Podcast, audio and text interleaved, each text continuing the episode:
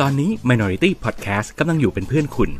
มาสนุกกับความแตกต่าง เพื่อสร้างความเข้าใจไปด้วยกันนะครับ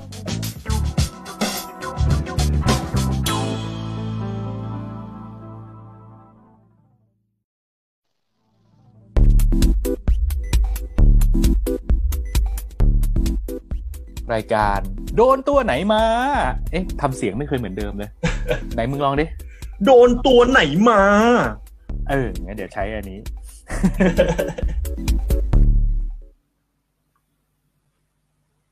เย้ สวัสดีครับคุณผู้ฟัง ตอนนี้คุณกำลังอยู่กับรายการโดนตัวไหนมา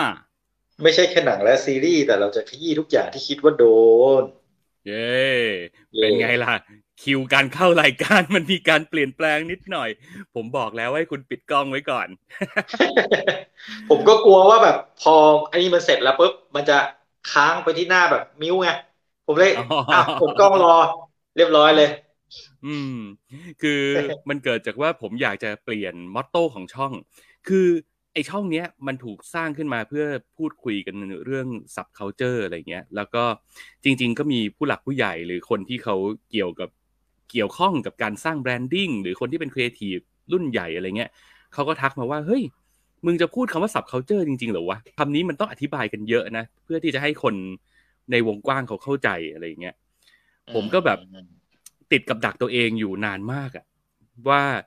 เราอยากจะพูดเรื่องเนี้ย แต่ว่าเราไม่รู้ว่าเราจะหาคำไหนมามาพูดให้มันเข้าใจง่าย ๆ จนสุดท้ายอยู่ดีๆ มันก็เกิดพุทธิปัญญาขึ้นมาว่า เออ จริง ๆ แล้วเรากำลังจะทำให้เรื่องแตกต่างมันเป็นเรื่องสนุกนี่หว่า แค่นั้นเอง อืม พอพอได้ไอเดียนี้ขึ้นมาก็เลยคิดว่าเออถ้างั้นไหนๆเราก็เปลี่ยนมอตโต้ของช่องละกัน ว่าช่องนี้เราจะมาสื่อสาร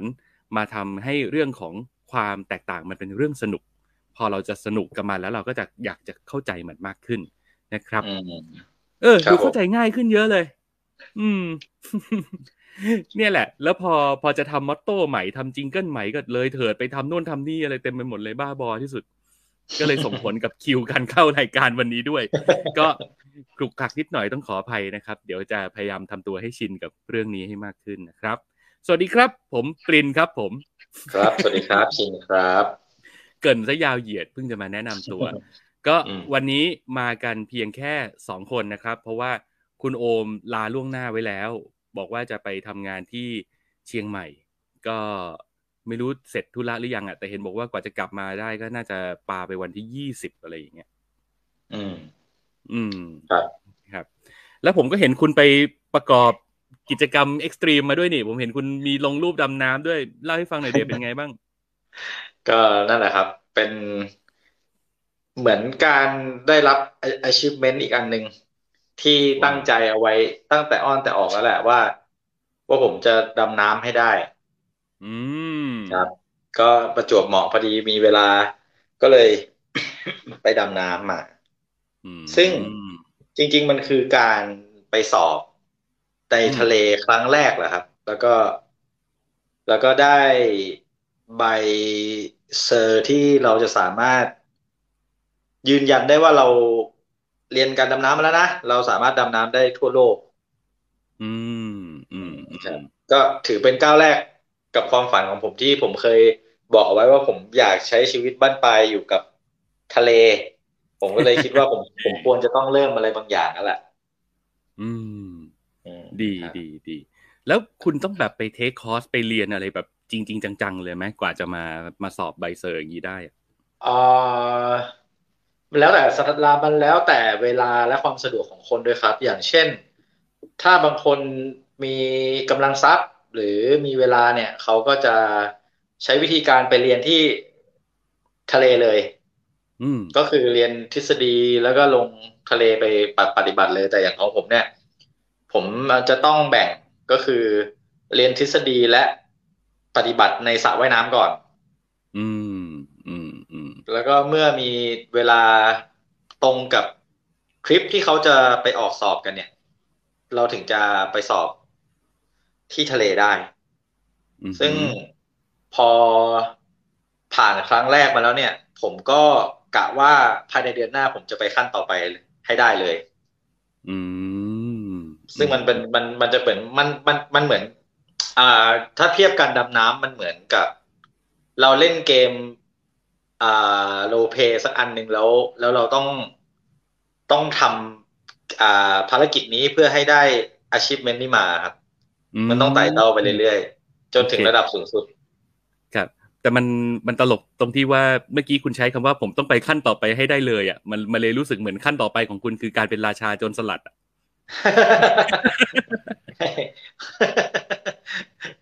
ผมผมต้องไปให้ได้เลย เพราะว่าเวลาผมน้อยครับ มีอะไรก็ต้องรีบกอบโกย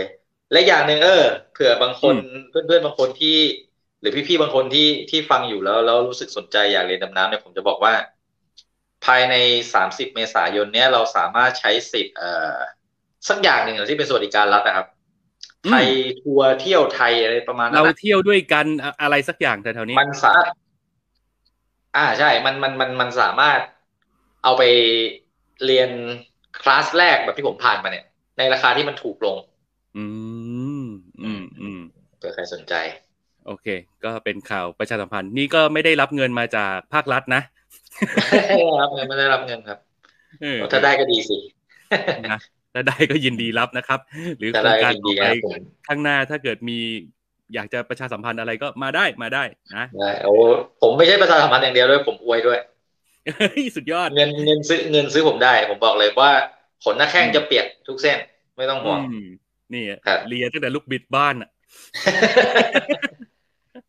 เฮ้ยแต่ว่า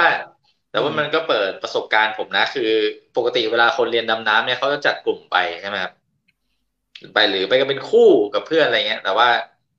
ผมเนี่ยด้วยความที่คนรอบตัวมันไม่มีใครสนใจเลย อืม แล้วผมก็คิดว่าผมรอไปมันก็น่าจะเปล่าประโยชน์อะผมก็เลยอืมไปคนเดียว อืม แล้วมันก็ดีตรงที่ว่า พอเราไปคนเดียวเนี่ยมันมันเหมือนมันเปิดโอกาสให้คนอื่นเขาเวทนาว่าแบบ โอ้โหใจก็ไอ้นี่เวทนา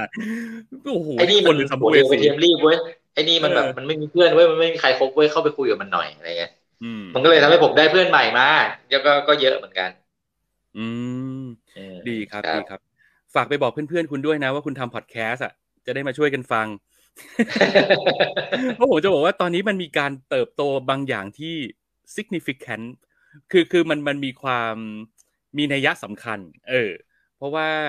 อย่างช่วงที่ผ่านมาผมตกใจที่อยู่ดีๆ มันก็เหมือนกับมีคนเข้ามาฟังพอดแคสต์เราแบบมันกระโดดขึ้นมาเยอะขึ้น ซึ่งเป็นเป็นความตกใจที่น่ายินดีนะครับ ขอบคุณทุกคนมากๆที่เข้ามา แล้วก็เข้ามาก็ไม่ได้มาฟังแค่รายการล่าสุดรายการใหม่ แต่ว่ามันเหมือนมีพฤติกรรมการมาย้อนฟังตอนเก่าๆด้วยไล่ฟังกันมา ตั้งแต่ตอนเก่าๆไล่เก็บยอดกันมาเรื่อยๆอะไรเงี้ยซึ่งแบบโอ้เป็นเรื่องน่ายินดีมาก ในฐานะที่เป็นพอดแคสต์เล็ก ๆ ที่แบบวันหนึ่งมัน จริง ๆ เราเริ่มต้นตั้งแต่วันหนึ่งมีคนฟัง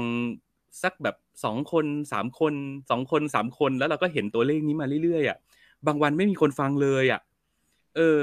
จนกระทั่งอยู่ดีๆ ณตอนนี้มันมาเป็นถึงจุดที่วันหนึ่งมันมีคนฟังเจ็ดสิบแปดสิบคนมันตกใจเหมือนกัน เออ แล้วก็ก็เป็นเรื่องที่โอ้โห อยากจะขอบคุณมากๆ ขอบคุณจริง ๆ แม้ว่าบางท่านโอ้เออใช้คำนี้ดีกว่า ใช้คำว่า ขอบคุณทุกท่านที่ช่วยกันแชร์ช่วยกันบอกต่อเนาะไม่ไม่ไม่ว่าเราจะเห็นหรือเราไม่เห็นก็ตาม คือถ้าเกิดอันไหนเราเห็นเราก็จะตามไปกดไลค์เราก็จะตามไปคอยสนับสนุนทุกคนนะครับเอ่อถ้าแชร์เราไปเราขอบคุณมากๆ ผมและผมก็เชื่อว่ามันก็ต้องมีคุณผู้ฟังอีกหลาย ๆ คนที่บางทีก็ใช้วิธีบอกปากต่อปากอะบางทีอาจจะไม่ได้สะดวกที่จะแชร์ไปหรือจะยังไง แต่ว่ามันคงต้องมีใครสักคนที่เอาไปบอก เอาไปโพลธนา ว่ามีไอ้พวกนี้มันทำแบบนี้อยู่นะเฮ้ยอะไรอย่างเงี้ยมันเลย มันเลยมีการเข้ามาฟังพวกเรามากขึ้น ส่วนหนึ่งก็ก็คงเป็นเป็นฝีมือของคุณด้วย ขอบคุณมากๆ ขอบคุณจริง ๆ แล้วก็ตอนนี้ก็เชื่อว่าคงมีคนใหม่ๆ สมาชิกใหม่ ๆ หลาย ๆ คนที่เพิ่งเข้ามารู้จักกับเราเพิ่งมาทำความรู้จักกับเราก็ ค่อยเป็นค่อยไปนะครับ เราก็จะเป็นตัวตนของเราแบบนี้แหละ ก็ยินดีที่ได้รู้จักทุกท่านนะครับ ทั้งที่อยู่กันมานานแล้วและคนที่เพิ่งเข้ามาใหม่นะจ๊ะ ครับครับ ขอบพระคุณทุกท่านประยุทธ์นายกวันนี้เวลาคุณไปเจอเพื่อนที่ดำน้ำคุณไหว้เขาแบบนี้ป่ะเนี่ย ผมมือไม้อ่อนครับเออเนี่ยเนี่ย ด้วยท่าทางแบบนี้แหละมันเลยนำไปสู่คำว่าคำว่าเวทนา เนี่ย มันมันดูเหมือนแบบเด็กหิวอะผมมือไม้อ่อนครับ ผมผมอืมเวลาคือจริง ๆ จริง ๆ ถ้าไออ้บุคลิกของผมเนี่ยกับไอ้สิ่งที่ผมเป็นจริง ๆ เนี่ยมันจะค่อนข้างคอนทราสต์กัน คืออมเวลาคนมองเข้ามาคนมักจะแบบว่า ไม่ค่อยอยากมายุ่งกับไอ้เนี่ย มันดูมันดูแบบว่า ชอบใช้ความรุนแรงอะเอิมดูเลวมันดูแบบเมากับดูบ้านโจรตอะกเมีย เออดูดูเป็นคนแบบนี้ดูโจรแต่แต่ผมแบบผมไปแล้วแบบด้วยความที่คนอื่นเขามากันเป็นกลุ่มอะครับ วิธีการผูกมิตรของผมคือผมก็ซื้อลูกอมโอเล่ไปสองห่ออืมผมผมก็แกล้งแกล้งแกล้งแกะโอเล่ กินก่อน ถ้าเกิดใครมองผมผมก็เอาไหมครับ อื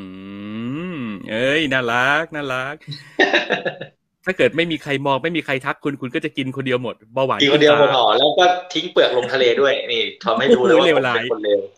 ตานี่ไงหลังจากนั้นพวกบรรดาปะการังตรงนั้นก็จะมีสายพันธุ์โอเล่เกิดขึ้นมา แต่สนุกครับสนุกมากเลยแล้วก็รู้สึกว่า รู้สึกเหมือนเรา ได้เจอที่ที่มันคิดว่ามันเป็นที่ของเราจริงๆอะครับ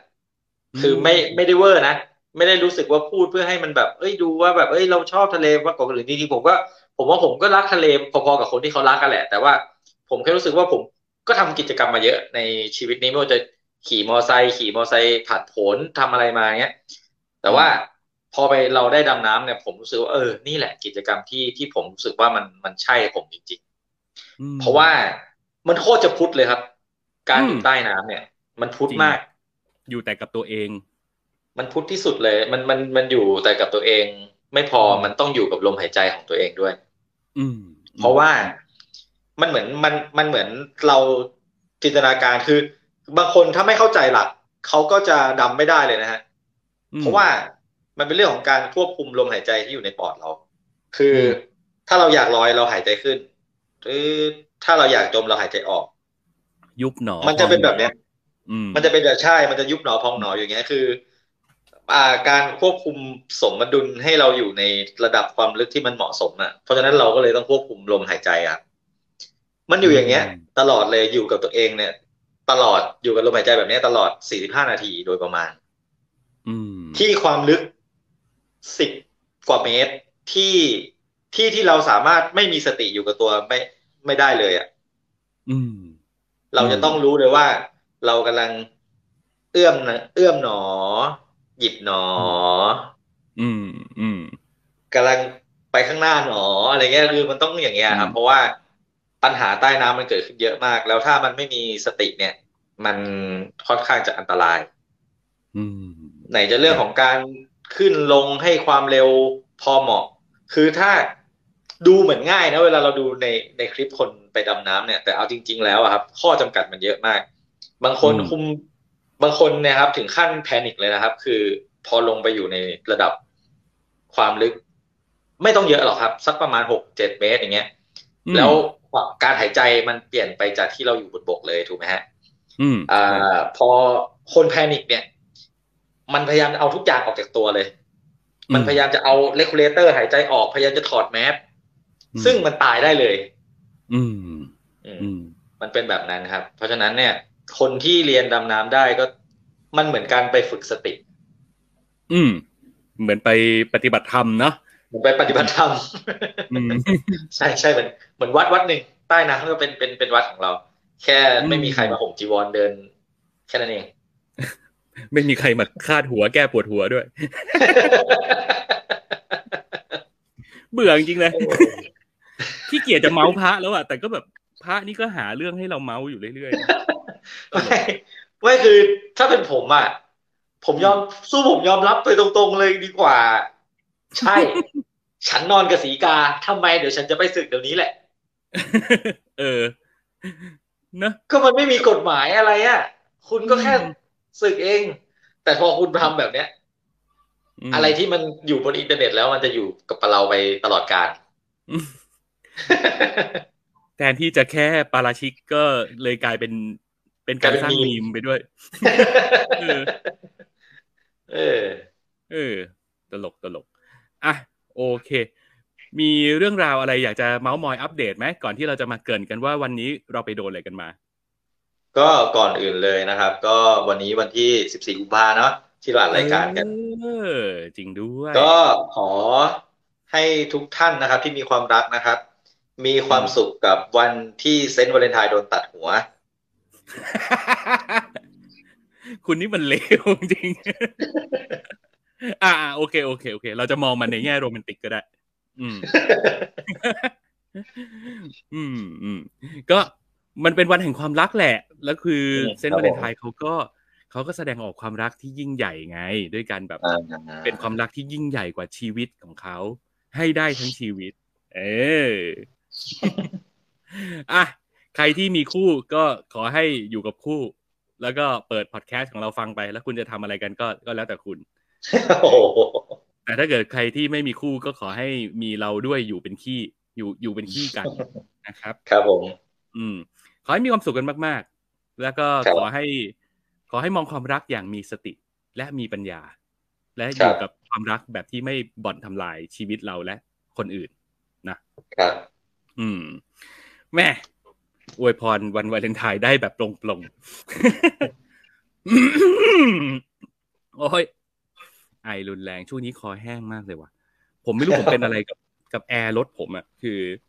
แอร์ในรถผมมันทำให้ผมเวลาพูดเวลาคุยโทรศัพท์หรือเวลาพูดอะไรในรถนานๆอะมันจะคอแห้งมากเลยเว้ยอ่าโอเค ผมพอจะนึกออกครับเฮียลองดูที่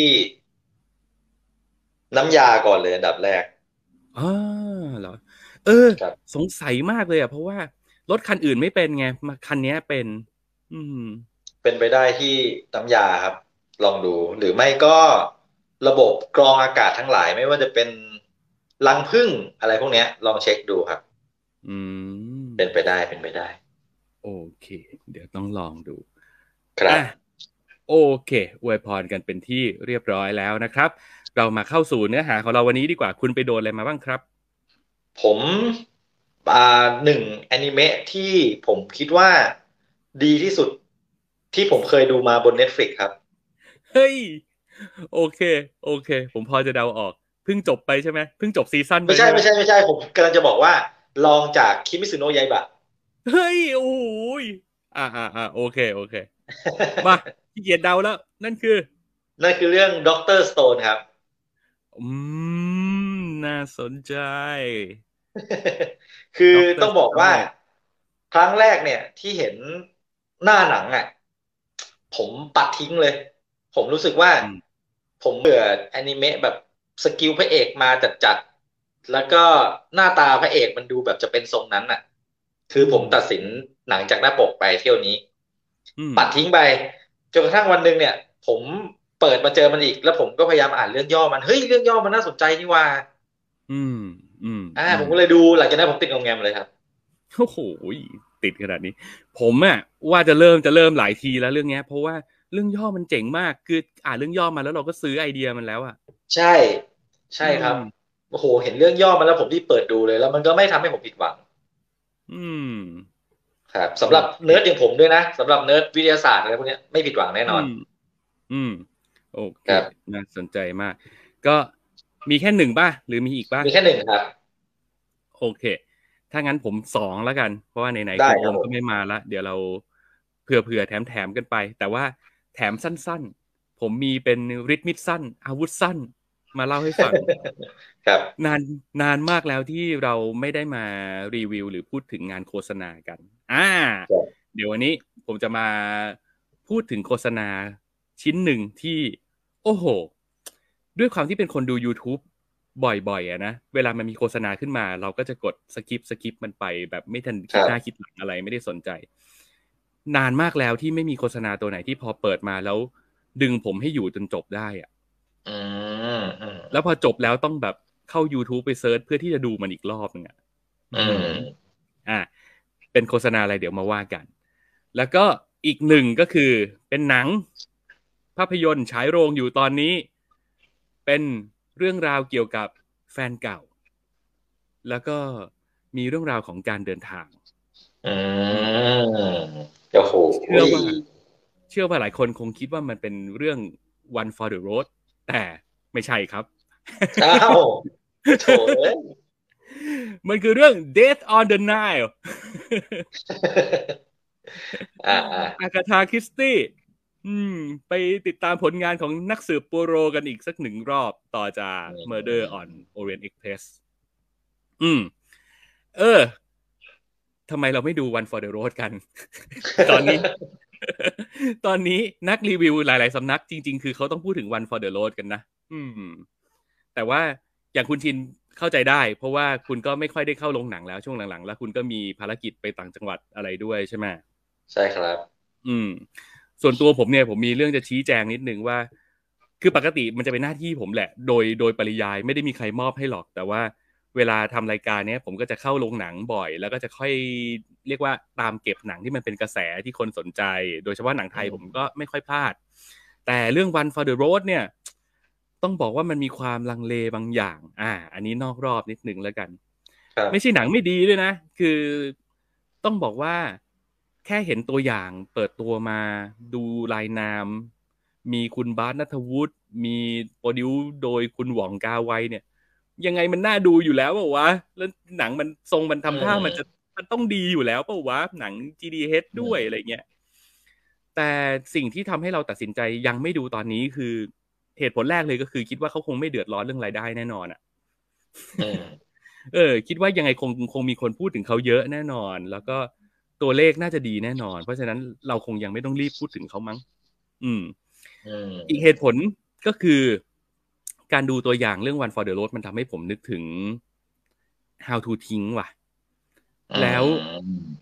แล้วผมจำความรู้สึกของการดูเรื่อง How to ทิ้งได้ว่ามันดูแล้วตอนจบมันเหนื่อยมากอะคือมันจบแล้วมันทิ้งความเหนื่อยไว้ให้เรา เพราะว่าปัญหาคือเราเราโกรธตัวละคร เราเรามีความโกรธ มีความเกลียด มีความลำคาญรู้สึกไม่ดีกับตัวละคร เยอะมากน้องจีนใน How to ทิ้งเนี่ยคือแบบ เป็นคนที่ถ้าอยู่ในชีวิตจริงของเราเราจะแบบไม่อยากคบค้าสมาคมกับมันอะอยากจะเดินหนีไปให้ไกลหรือถ้ามึงจะต่อล้อต่อเถียงวุ่นวายกับกูไม่เลิกกูจะจับมึงนอนคว่ำแล้วกระทืบท้ายทอยให้ได้เลย เกลียดมันคือผมโกรธผมเกลียดมันมาก แล้วแล้วมันกลายเป็นความรู้สึกที่ตกตะกอนอยู่ในตัวเราแล้วเรา เราเหนื่อยมากเวลาดูหนังเรื่องเนี้ยจบอะอือืมมอืมอืมยังจำความรู้สึกนั้น ที่เหนื่อยคืออะไรเหนื่อยในการพยายามจะกำจัดไอความรู้สึกไม่ดีที่มันตกตะกอนอยู่ในตัวเราเดรนมันออกไปอะไอ้นั่นแหละกระบวนการนั้นที่เหนื่อย อืม แล้วก็รู้สึกว่าแหม One for the road มันทำท่าจะจะจะตกผลึกสิ่งนั้นให้เราอีกแล้วหรือเปล่าเออ ก็เลยแบบว่ารอรอสภาพร่างกายจิตใจพร้อม ๆ ก่อน เออ เคลียร์ energy ตัวเองให้มันดีๆก่อนแล้วเดี๋ยวไปดู ไม่ได้บอกว่าหนังไม่ดีนะเออที่ไม่รีวิวไม่ได้แปลว่าหนังมันไม่ดี บอกกันชัดๆกันอีกที อืมอืมเออ พูดถึงเรื่องนี้ One for the Road เนี่ยครับ อืมอ่าช่วงนี้เนี่ย เพจอะไรก็ตามที่เกี่ยวกับหนังเนี่ยเขาจะพูดถึงเรื่องของน้องต่อ ธนภพที่ อ่า เรื่องที่ว่าเจ็บปวดทุกครั้งเวลาคนไทยบอกว่าไม่ดูหนังไทย อืม เนาะซึ่งครับผมว่ามันถูกแค่ครึ่งเดียว อืม อ่ามา ผมว่าแล้วคุณต้องอยากคุยเรื่องนี้มาไม่มันมันก็ไม่ได้อยากคุยอะไรมากหรอกครับ คือจริง ๆ ผมว่าเอ่อถ้าผมเป็นในฐานะน้องต่อที่ผมเป็นนักแสดงผมก็คงรู้สึกแบบนั้นแหละ แต่พอดีผมสวมหัวโขนของคนดูอยู่อะอืม ผมก็เลยรู้สึกว่าก็กลับไปดูหนังไทยสิอืมอืมทำยังไงกับคนดูไว้ล่ะ อืมใช่อืมนั่นแหละ ผมแค่รู้สึกแบบนั้น ว่าอยากให้น้องต่ออย่าไปเจ็บใจเลย น้องต่อทำหน้าที่ของน้องได้ดีแล้วน้องก็ทำของน้องต่อไปนะอะอะไรที่มันดีอะคนไทย ผมว่าก็ยังพร้อมสนับสนุนแหละ แต่บางครั้งมันมันเจ็บซะจนเข็ดนะครับ อืม ครับ แล้วดูหนังทำเงินแต่ละเรื่องสิ มันสะท้อนอะไรบางอย่างออกมาให้เราแบบอืมเออ มันก็คงไปได้เท่านี้ละมั้งอืมอืมคือผมอะมองว่ามันต้องแยกเป็นเรื่องๆอะคืออมคืออย่างนี้ ไอสิ่งที่ที่น้องต่อพูดออกมา ถามว่าคนทำงานรู้สึกแบบนั้นไหมก็ต้องก็ต้องยอมรับว่ามีบางส่วนที่เราก็รู้สึกนะครับ อืม มีบางส่วนที่คนทำงานก็รู้สึก แต่ในขณะเดียวกันมันไม่สามารถเป็นภาพสะท้อนของคนทั้งประเทศได้อืมซึ่งใช่เราเชื่อว่าจริง ๆตัวไอต่อน้องต่อหรือคุณธนภพก็เรียกเรียกมันแบบว่า คุ้นเคยจากที่เคยทำงานด้วยกันมา เราก็ต้องบอกมันว่ามันเอาจริง ๆ มันก็คงไม่ได้อยากจะโทษ หรือเหมารวมไปซะทั้งหมดหรอกแต่ด้วยด้วยบริบทในการพูดคุย กันในตอนนั้นมันก็อาจจะทำให้ตีความได้แบบนั้น ซึ่งใช่เราใช่ก็อยากใช่เออเราก็มองว่าน้องมันก็คงไม่ได้ตั้งใจครับทีนี้ครับถ้าในมุมมองความรู้สึกของเรา เราคิดว่าอย่างแรกเลยนะ มันต้องเราต้องเข้าใจตรงกันก่อนอะว่าคนที่ดูหนังดีเป็นดูซีรีส์เป็นติดตามซีรีส์เกาหลี ดูซีรีส์ฝรั่งแล้วแล้วยกระดับรสนิยมของตัวเองขึ้นมาอยู่ในจุดที่ ชี้ถูกชี้ผิดได้ว่า นี่สิหนังดี นี่สิไม่น้ำเน่า นี่คือสิ่งที่ควรจะติดตาม คนกลุ่มเนี้ยมันไม่ได้เป็นคนกลุ่มใหญ่ของสังคมอืมอืมถ้าเราเข้าใจภาพตรงนี้ก่อนอะ เราจะเราจะมองย้อนกลับมาที่วงการบันเทิงไทยว่า สุดท้ายแล้วอะ วงการบันเทิงไทย หนังละคร ก็ยังต้องทำตอบโจทย์คนกลุ่มใหญ่อยู่ดี เพราะฉะนั้นคนที่กลุ่มที่ ดูหนังดีเป็นดูซีรีส์ดี ๆ เป็น จึงรู้สึกว่าก็เนี่ยวงการบันเทิงมันไม่ได้ทำอะไรตอบโจทย์ฉัน เพราะว่าสุดท้ายแล้วอาจจะเป็นความจริงที่เจ็บปวด แต่ต้องบอกว่ามันเป็นแบบนั้น เพราะว่านี่แหละครับ คุณไม่ได้เป็นคนกลุ่มใหญ่ของสังคม คุณไม่ได้เป็นแมสทาร์เก็ตอะอืมอืมนั่นแหละ แล้วประเด็นคือจริง ๆ แล้วอะ สิ่งที่เกิดขึ้นในวันนี้อะเราไม่ได้ต้องมา รู้สึกไม่ดีกับมันนะ เอาจริง ๆ คือในมุมหนึ่งอะผมรู้สึกว่าดีออกที่เราได้มาคุยกันเรื่องแบบเนี้ยได้มาถกเถียงกันเรื่องแบบเนี้ย เพราะเราเราจะได้มีคนตระหนักเรื่องนี้กันเยอะๆไงคนกลุ่มที่ดูหนังดีเป็นคนที่ดูซีรีส์ดีๆ เป็นจะได้จะได้ขยายตัวขึ้นไป เพราะว่าวันหนึ่งที่คนกลุ่มเนี้ย กลายเป็นคนกลุ่มใหญ่ของสังคมขึ้นมาได้จริง ๆอะมันจะยกระดับทั้งวงการยกระดับทั้งอุตสาหกรรมขึ้นมาเอง อืมอืมเราเชื่อแบบนั้น นะครับ แล้วก็จริง ๆ แล้วคือในอีกมุมหนึ่งคือถ้าบอกว่าเราไม่ดูหนังซีรีส์ไทย เพราะมันห่วยเพราะมันไม่ดีเลยอะจริง ๆถ้าถ้าพูดกันแบบเอ็นเอียงไปหาคนทำงานหน่อยเพราะตัวเราเองเราก็มีบวกไม้ดึงที่ทำงานแบบนั้นอยู่นะเราก็ต้องบอกว่าแหมมันก็มันก็เจ็บปวดแทนคนทำงานจริง ๆ เพราะว่า มันมีหลายครั้งเหลือเกิน หลายชิ้นงานเหลือเกินที่มันเป็นงานดี แต่ว่ามันไม่ปังมันไม่ดัง มันไม่เข้าเป้า แล้วมันไม่ประสบความสำเร็จ อืม แบบอือหืออย่างอย่างตอนเนี้ยอ่าซีรีส์จากเจ้าพระยาสู่อีรวดี เนี่ย นี่ก็ดีก็ดีมากเลยนะอืมดีมากแบบงดงามอลังการละเอียดละออพิถีพิถันบทก็ดีดีอะไรเงี้ย หรือ หรือก่อนหน้านั้นอาย้อนกลับไปอีกหน่อยก็จะมีพวกแบบ กาหนมหรทึกอะไรอย่างเงี้ยซึ่งเป็นแบบอืมนี่คือซีรีส์สืบสวนสอบสวนย้อนยุค รหัสคดีแบบโอ้โหยคดีฆาตกรรมอะไรกันแบบลึกลับซับซ้อนนะอะไรอย่างเงี้ย แต่ว่านี่แหละ มันมันมีสิ่งเหล่านี้เกิดขึ้น แต่ว่ามันหายไปเร็วจังเลยอืมอืมมันหายไปเร็วจังเลย เพราะฉะนั้นผมไม่ได้มองว่าเรื่องนี้มันมีใครผิดใครถูกอะ่ะผมมองว่าคนกลุ่มที่จะชอบอะไรแบบนี้มันยังมีน้อยไปหน่อย อืมอืมเพราะฉะนั้นมันก็เป็นหน้าที่ที่ เรียกว่าเป็นหน้าที่ได้ไหมก็ไม่หรอก แต่ว่ามันก็เหมือนกับถ้าเราช่วยกันได้มันก็ดี อย่างที่เราทำอยู่ทุกวันนี้เราก็พยายามจะบอกว่าอะไรดีเราก็มาเชียร์กันแล้วก็มาป้ายยากัน นี่แหละนี่คือสิ่งที่เราทำได้ ไม่ใช่แค่คนทำพอดแคสต์คนทำรายการอย่างพวกเรา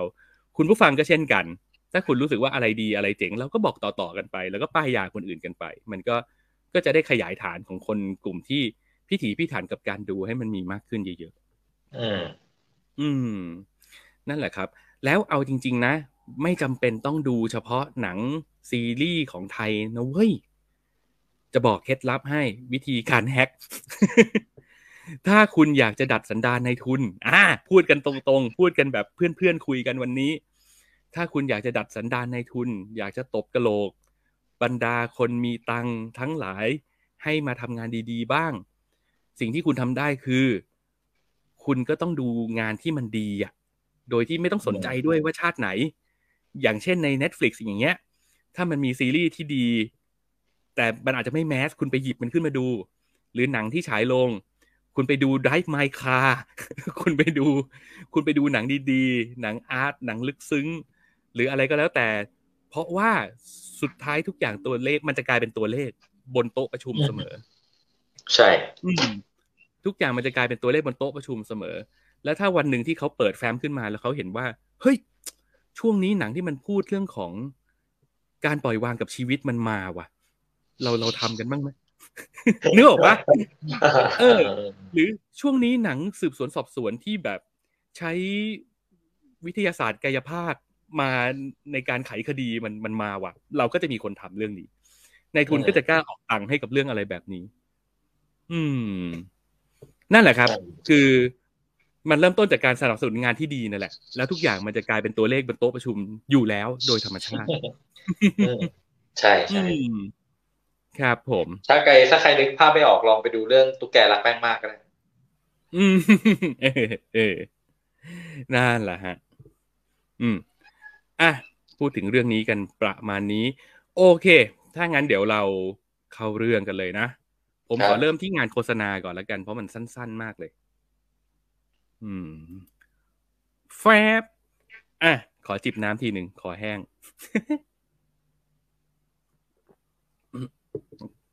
โฆษณาที่กำลังจะพูดถึงนี้นะครับ มันมีชื่อว่า The Broken Home The Broken Home อ่ามันคือเปิดมาถึงเนี่ย เราจะเห็นโฆษณาแบบ เป็นโฆษณาที่เป็นเสียงบรรยาย นุ่มๆหล่อๆ แล้วพูดแบบพูดเท่ๆ พูดน้อยๆ วลีวลีเท่ๆ คูลๆบอกให้คุณลองหลับตา แล้วนึกถึงบ้านที่คุณอยากได้ บ้านในฝันของคุณ นี่คืองานออกแบบที่เราออกแบบบ้านที่ตอบโจทย์ทุกความต้องการของคุณ ทุกวันนี้คุณทำงานอยู่บ้านกันมากขึ้น สิ่งที่เกิดขึ้นก็คือ เราก็จะออกแบบให้ บ้านมันมีพื้นที่สำหรับทำงาน และไอ้พื้นที่ทำงานของคุณ คุณต้องการความเป็นส่วนตัว เราจึงออกแบบบ้านให้มันมีความเป็นส่วนตัวมากขึ้น ทุกวันนี้คุณไม่ทำกับข้าวกินกันเองละคุณสั่งข้าวมากิน เพราะฉะนั้นครัวเหลือแค่นิดเดียวพอ เอาไว้อุ่นของเอาไว้เวฟเอาไว้ล้างจานพอ เนี่ยโฆษณามันเล่าแบบเนี้ยแล้วมันเล่าบนแกนที่บอกว่า พฤติกรรมของเราในวันนี้ เราทำอะไรยังไง แล้วเขาก็ทำเป็นบ้านมาให้ดูว่าบนโจทย์ที่ว่านี่คือบ้านที่ออกแบบมาจากพฤติกรรมของคุณในวันนี้จริงๆอ่าอ่าพฤติกรรมครับ แล้วสุดท้ายคือ ผมจะไม่เล่าทั้งหมดนะกันนะ ถ้าเล่าหมดคุณก็ เออ เดี๋ยวจะไม่อยากไปดูกัน แต่อันนี้อยากจะให้ไปดูกันจริง ๆ เพราะสุดท้ายแล้วพอมันออกมาปุ๊บมันจะกลายเป็นแบบ เออวะไอ้บ้านที่มันจอบไอ้บ้านที่มันตอบโจทย์พฤติกรรมของเราในวันนี้จริง ๆอะมันไม่น่าอยู่เอาซะเลยอะอืม เขาทำบ้านนั้นมาให้เราเห็นน่ะ ว่าแบบ เออ ถ้าบ้านมันมันตอบโจทย์ชีวิตเราจริง ๆ นะมันจะกลายเป็นบ้านที่มันไม่โคตรไม่น่าอยู่เลย มันมันกลายเป็นอะไรไม่รู้ มันคล้ายๆ คุกในหนังไซไฟด้วยซ้ำอะอืมอืมนะแล้วเขาก็ แล้วตัวโฆษณาเขาพอเขาแสดงบ้านแบบนั้นให้เราเห็น แล้วเขาก็จะมา recap เราอีกทีด้วยข้อมูลทางสถิติ ที่เขาไป research มาจริง ๆ ว่า ทุกวันเนี้ยคนมันใช้ชีวิตกันยังไง เพื่อเป็นการยืนยันสิ่งที่เขาเล่ามาว่าแบบ เออว่าไอสิ่งว่าไอความต้องการทั้งหลายแหล่เนี่ยมันมีข้อมูลสถิติยืนยันจริงๆนะเว้ยว่าในวันเนี้ยเราออกแบบบ้านกันตามความต้องการของคุณจริง ๆ แล้ว เนี่ยมันเป็นแบบเนี้ย เออ แล้วพอดูจบแล้วแบบ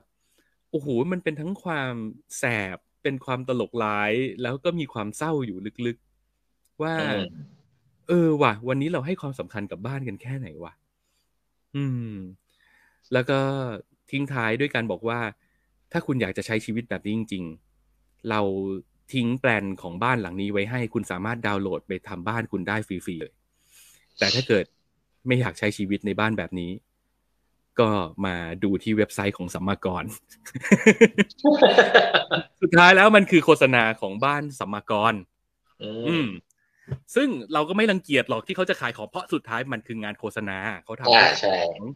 แต่เราจะบอกว่า หุยโอ้โหเราไม่ค่อยเจองานโฆษณาขายของที่มันฉลาดฉลาดๆแบบนี้มานานมากแล้วนะอืมอืมใช่ครับเออเจ๋งมากครับ เจ๋งมากอยากให้ลองไปดู เท่าที่ผมเล่าก็ประมาณสามสิบเปอร์เซ็นอะลองไปตามดูแล้วกัน เพราะว่าถ้าเกิดคุณเห็นภาพจริง ได้ยินเสียงจริง เห็นการเล่าเรื่องของเขาจริง ๆ เออ มันน่าจะได้อัธรสอีกแบบ มันมีชื่อว่า The Broken Home นะครับ อยู่ในช่อง YouTube ของสัมมากร Official ไปดูได้เลย อืมอืม ย้ำกันอีกทีว่า โอ้โห มันไม่ได้มีโฆษณาที่ตรึงให้เราอยู่กับมันโดยที่ไม่กด skip มานานมากแล้วอะแล้วอืมในฐานะของคนทำงานที่บางทีก็ได้โจทย์โฆษณามา เราก็จะรู้สึกว่า โอ้โห มันเดี๋ยวนี้งานโฆษณาที่เอาครีเอทีฟมา lead เพื่อขายของได้คมคายแบบเนี้ย มันหายหน้าหายตาไปนานอะ่ะ อืม ส่วนใหญ่ใช่บางทีใช่มันส่วนใหญ่บางที ครีเอทีฟจริงนะ แต่ว่ามันก็จะเป็นครีเอทีฟแบบตีหัวเข้าบ้าน ตีหัวแบบห้าวิแรกเอาให้คนดูให้อยู่แล้วหลังจากนั้นก็ก็เลื้อนละอะไรอย่างเงี้ย แต่อันเนี้ย เออ แต่เนี้ยคมและเจ๋งแล้วเล่าเรื่องดีดีอืม แนะนำจ้ะแนะนำครับโอเค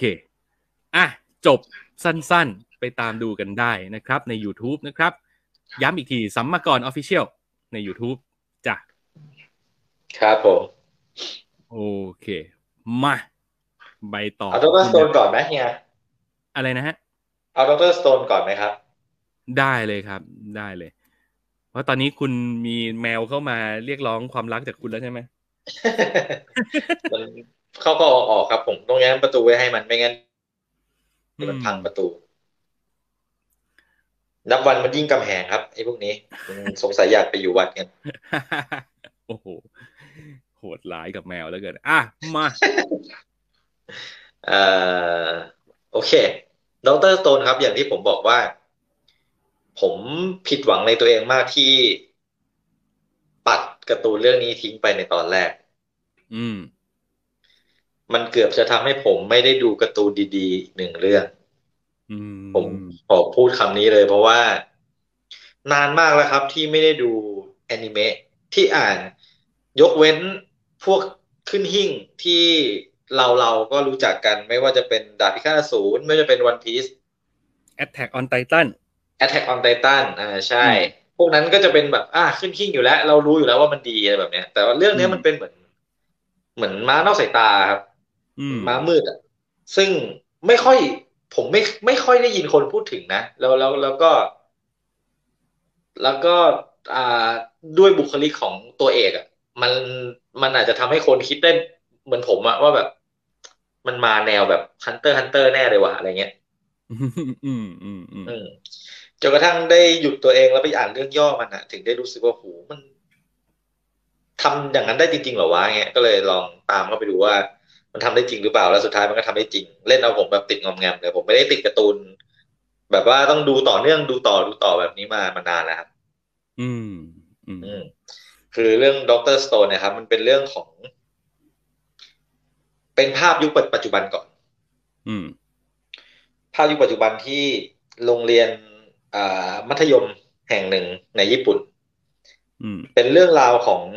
เพื่อนสองคนที่เป็นเป็นเป็นเป็นเพื่อนรักกันมาตั้งแต่เด็ก คนหนึ่งจะฉลาด คนหนึ่งจะมีแต่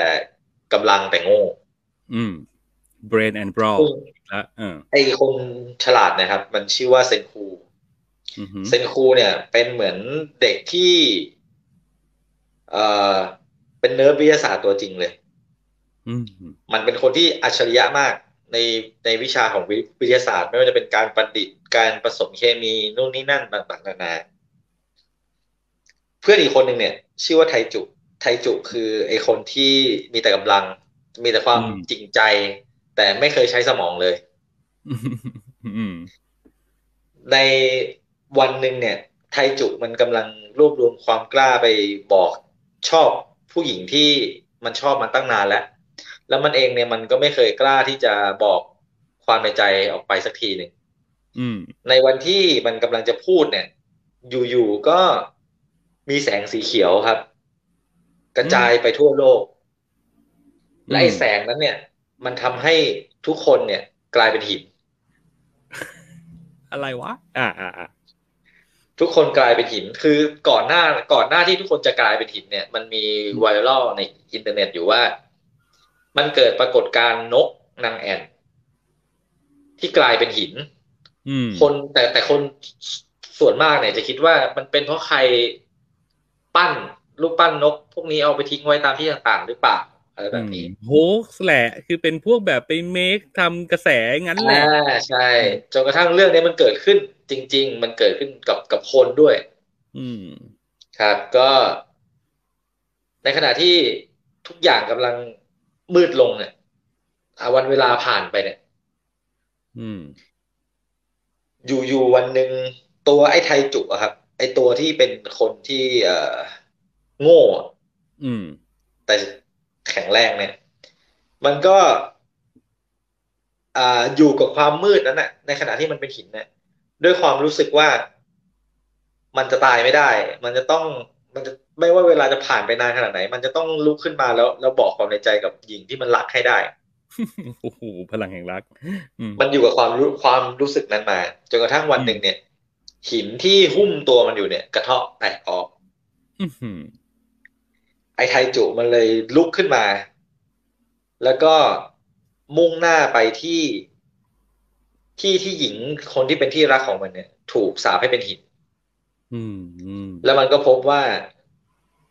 อ่ารูปปั้นของของเธอเนี่ย มันถูกหุ้มเอาไว้ด้วยต้นไม้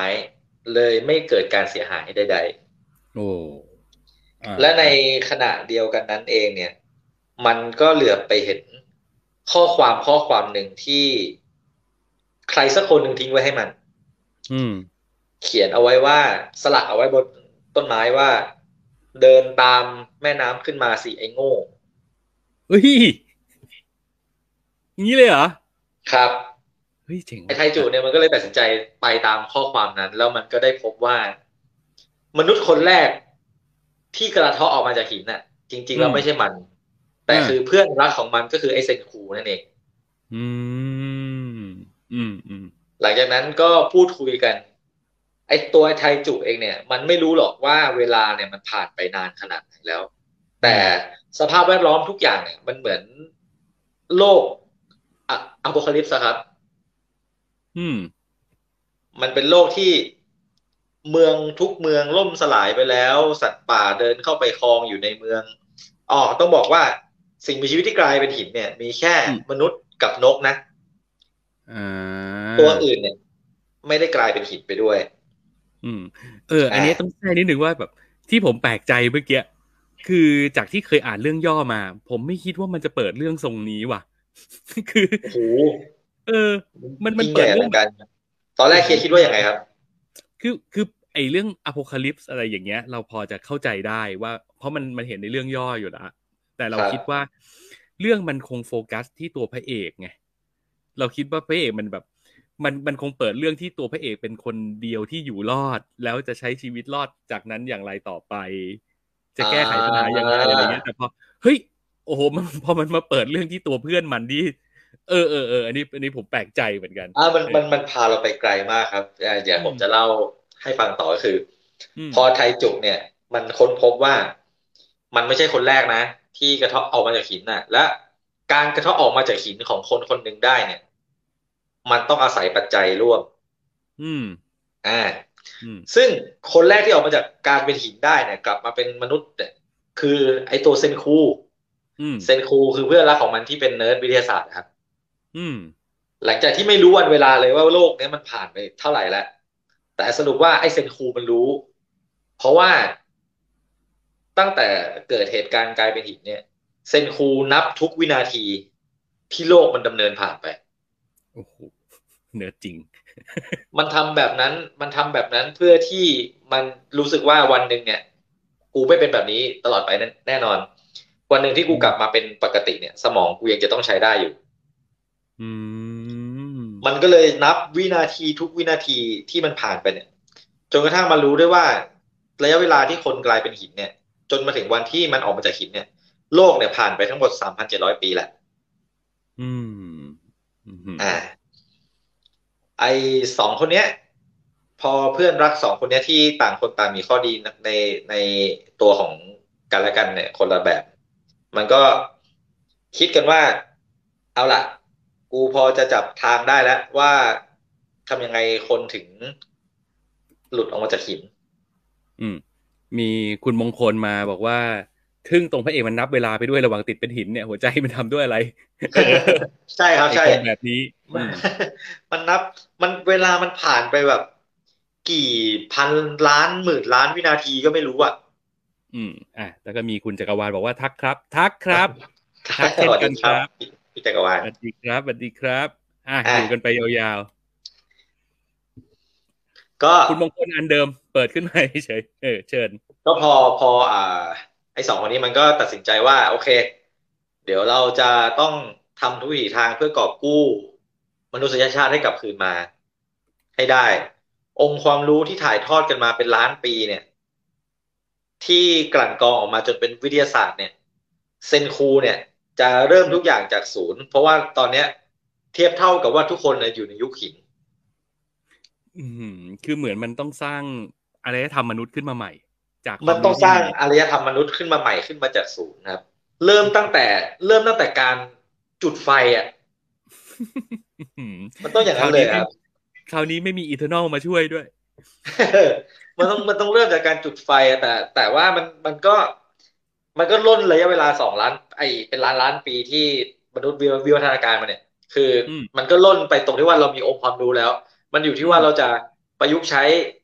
ไอวัตวัตถุดิบที่มันมีจำกัดเนี่ย ได้อย่างไงบ้างอืมอืมซึ่งพอไอ้สองคนเนี้ยอะโอเค เป้าหมายใหญ่ของเราคือการกอบกู้มนุษยชาติให้กลับมาเนี่ย ในขณะนั้นเองเนี่ย ตัวของเซนคูเนี่ย มันก็รู้แล้วถึงความลับที่จะทำให้คนเนี่ยออกมาจากหิน อืมอื มมันก็ไปทำภารกิจต่างๆ นานาเพื่อให้ได้สิ่งสิ่งนั้นมา แล้วคนคนแรกเลยที่ไอ้สองคนเนี้ยมันคิดจะชุบชีวิตขึ้นมาเนี่ยก็คือ หญิงคนรักของไทจุอะแน่นอน อืม ในแต่ในในขณะที่กำลังจะไปชุบชีวิตเนี่ย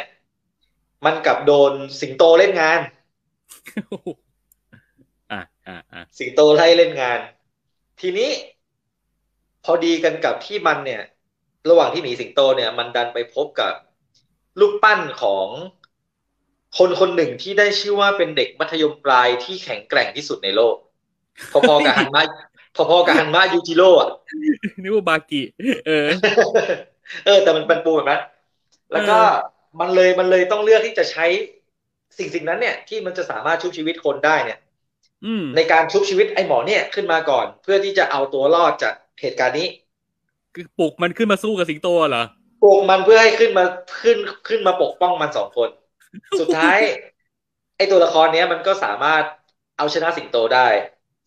อืม ครับ แล้วก็บอกกับไอ้สองคนนี้ว่า ต่อไปเนี้ย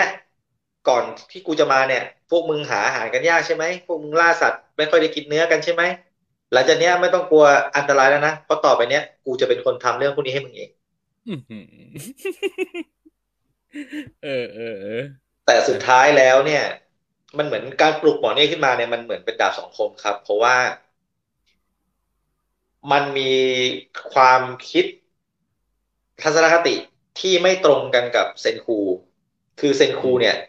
อยากกอบกู้มนุษยชาติทุกคนให้ให้ให้กลับคืนมาอืมแต่ตัวของซึซึคาสะเนี่ยอืมซึคาสะคือไอเด็กมปลายที่แข็งแกร่งที่สุดในโลกนะครับ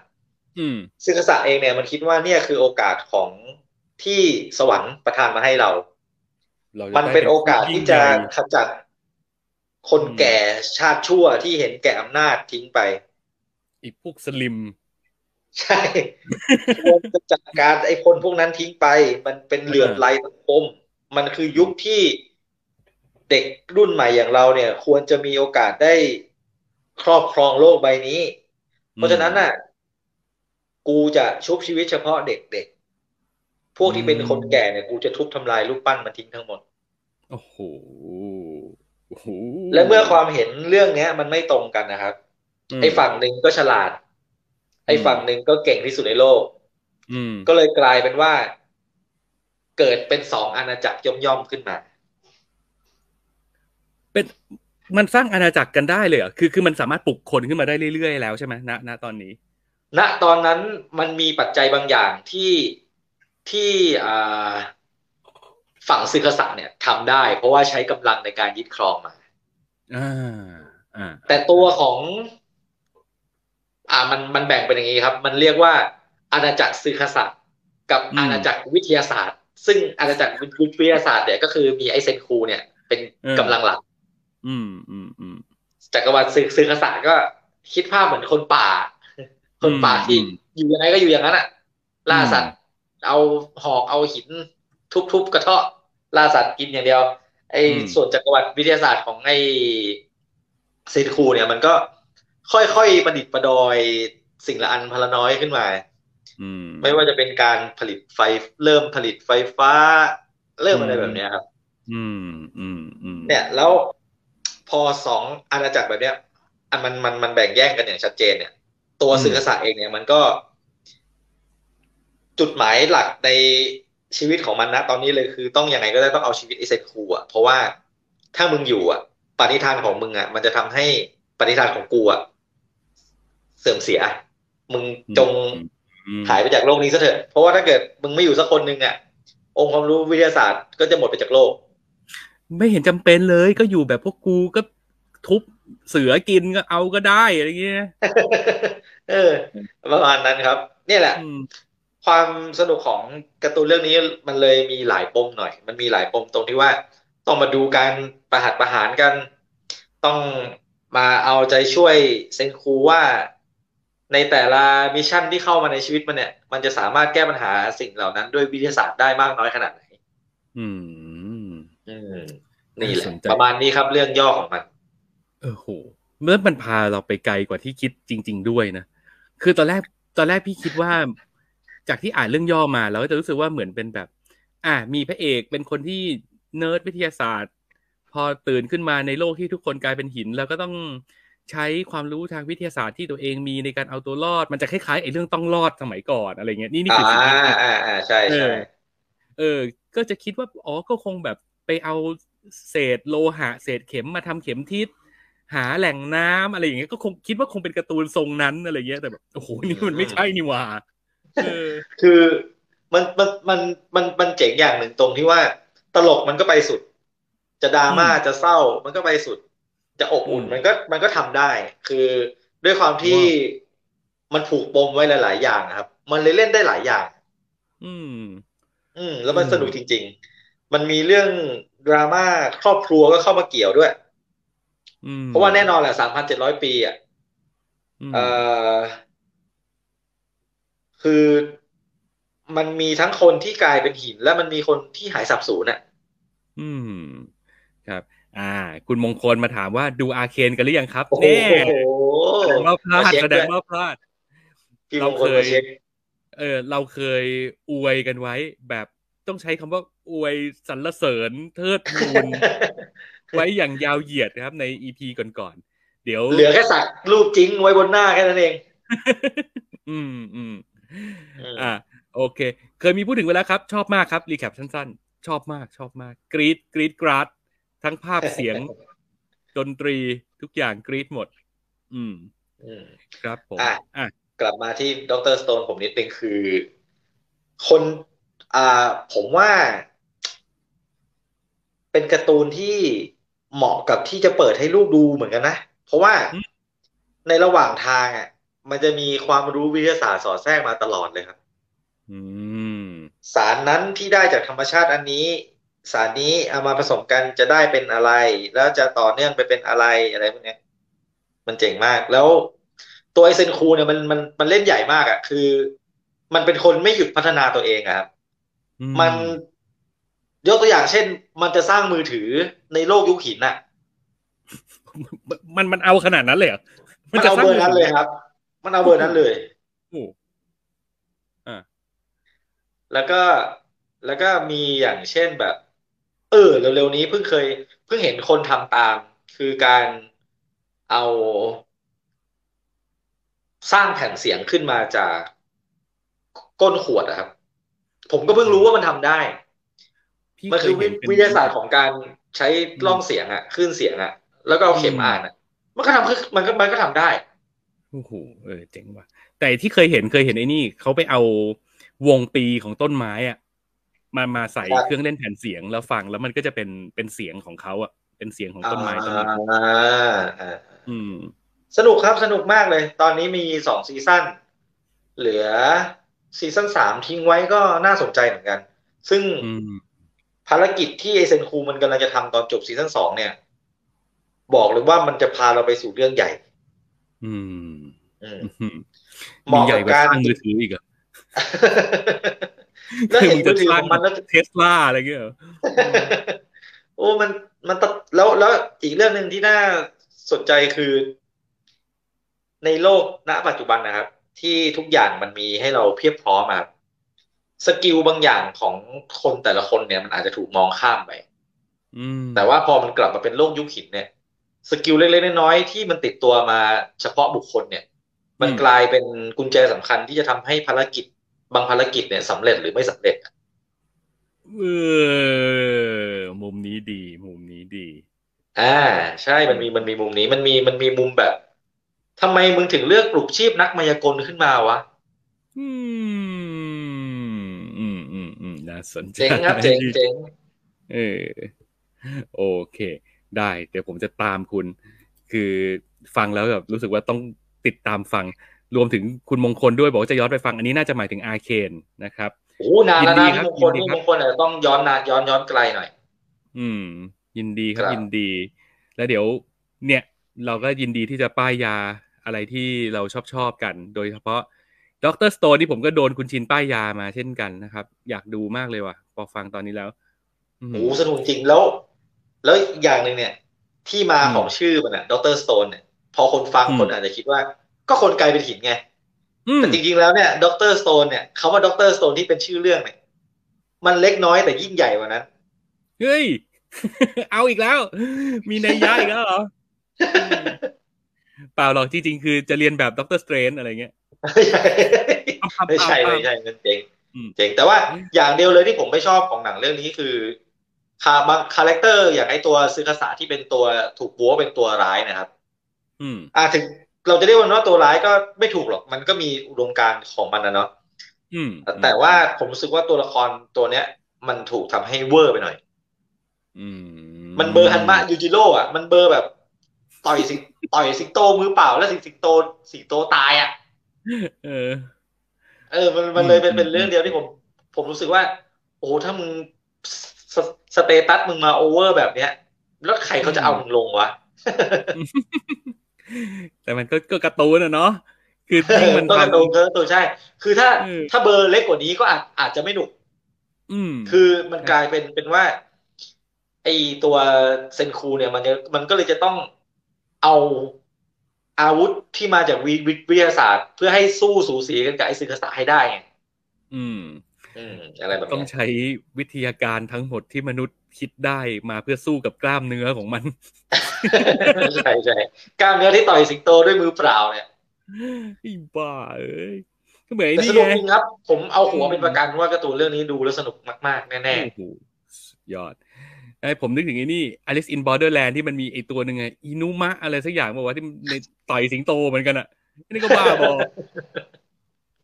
อ่าอ่าอ่าอ่าเจอคัดประมาณนี้ครับก็แนะไยอมนำแรงอืมๆสุดตัวเลคยรับผม เยี่ยม เดี๋ยวจะไปตามครับพอดีเลย คิมิสโนะยายบะ จบซีซั่นพอดี ผมกำลังหาอย่างอุ้ยดูผมต่อไม่ดูตอนจบภาคไอ้นี้เลยอะย่าเริงรมเลยอะแต่โดนสปอยคุณดูเต็มไปไหนหมดเลยนะ คุณดูถึงไหน ผมดูถึงตอนล่าสุดครับ คือต้องบอกว่าไอ้ภาคย่านเริงรมย์เนี่ย ใครเป็น main ของไอ้ไอ้หัวเหลืองของเราเนี่ยโอ้โหคงฟินกันน่าดูเลยนะโอ้ยหลับทั้ง season เซนอิเซนอิสึนิทราโอ้โหแล้วพอหลับแล้วดีทำไมไม่หลับตลอดไปเออตอนนี้ผมย้อนกลับไปดู season แรกใหม่ตั้งแต่ต้น อืม เป็นไงฮะ เพื่อเพื่อที่จะตามมาครับ ไอ้สุดท้ายของเรืองลมให้ได้อื้อหือเป็นการ์ตูนที่ผมดูบ่อยจริงๆผมดูตั้งแต่แล้วผมดูตั้งแต่ต้นจนปัจจุบันมาประมาณสามสี่รอบแล้วเนี่ย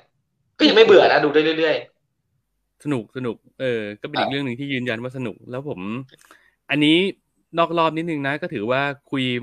เนื่องจากว่าเป็นมันเป็นการ์ตูนที่คนน่าจะดูกันเยอะอะเพราะฉะนั้นเราก็เมาส์มอยนอกรอบเหมือนกับคุยกับคนที่ดูไปบ้างแล้วแล้วกันว่า ผมชอบไอ้เสาหลักเสียงมากเลยว่ะๆอุซุยเทนคุณเงิเทนนกินน่ะเออ คือคือมันเป็นคนละแบบกับกับพี่เสาหลักเพลิง พี่อ่าพี่เสาหลักเพลิงคือเขาจะดูเป็นแบบว่าไอดอลเนอะเท่ยึดมั่นในหน้าที่ ดูมีความรับผิดชอบ ดูมีเกียรติยศอะไรเงี้ยแต่อุซุยเทนเงินนี่มันเป็นแบบ ผมชอบ character ความกวนส้นตีนขี้ขิงของมันมากอะ พูดอะไรให้มันฉูดฉาดหน่อยครับผม เออ มันเป็นมันเป็นคนฉูดฉาดจริงๆอะแล้วมันขี้ขิงแบบ เออ นึกไม่ถึงเหมือนกันจังหวะแบบ อะ สมมติตัดหัวอสูรเสร็จปุ๊บแล้วก็หันมาบอกว่า เฮ้ย มึงไม่ใช่อสูรข้างขึ้นหรอก ถ้าถ้าใช่ทำไมมันตายง่ายเงี้ยคือแบบแล้วไอสูรก็แบบก็ร้องไห้อะทำอะไรไม่ได้ได้แต่ร้องไห้ว่าแบบกูเป็นข้างขึ้นจริงๆคือแบบเออ ชินก็ชอบมันไอ้เท็นเง็นเนี่ยชินรู้สึกว่ามันกวนส้นตีนอะ มันมันมีความเหมือน ไอ้ไอ้เจ้าหัวหมูป่าของเราอะเออเออเออมันมันดูเข้ากันได้ไอสองคนเนี้ยมันดูเข้ากันได้ไอ้เทพเจ้าแห่งงานรื่นเริงยินดีที่ได้รู้จักนะฉันคือ เทพเจ้าแห่งภูเขา เออ ที่โอ้โหผมชอบ character มันมากเลยที่แบบ เอ้ย กระจอกไปไม่ใช่ข้างขึ้นหรอก ตายง่ายเกินอะไรเงี้ยแล้วคือแบบผมอื้อหือผมถ้าเราเป็นอชสูอบรเราคงมันแบบชอบมันตั้งแต่มันเอาไอ้แก๊งสามชาติไปเล่ขายแล้ว เอออีกูเวนจริง แล้วมีแล้วมีอีกดอกหนึ่งที่ที่มันเจ๋งมากคือไอเนี่ย ไอตัวไอตัวถือเคียว อะ เราจะเราจะเรียกมันอ้อมๆแล้วกันจะได้ไม่สปอย ไอตัวถือเคียวมันเดินออกมา แล้วมันก็จะบอกว่า ไอแกนี่มันมีรูปร่างแข็งแรงดีจังเลยนะ ผิวพรรณหน้าก็ตาดีก็ช่างงดงามหน้าตาก็งดงาม เพราะอย่างนี้แกเลยใช้ชีวิตอย่างชูดชาดสินนะ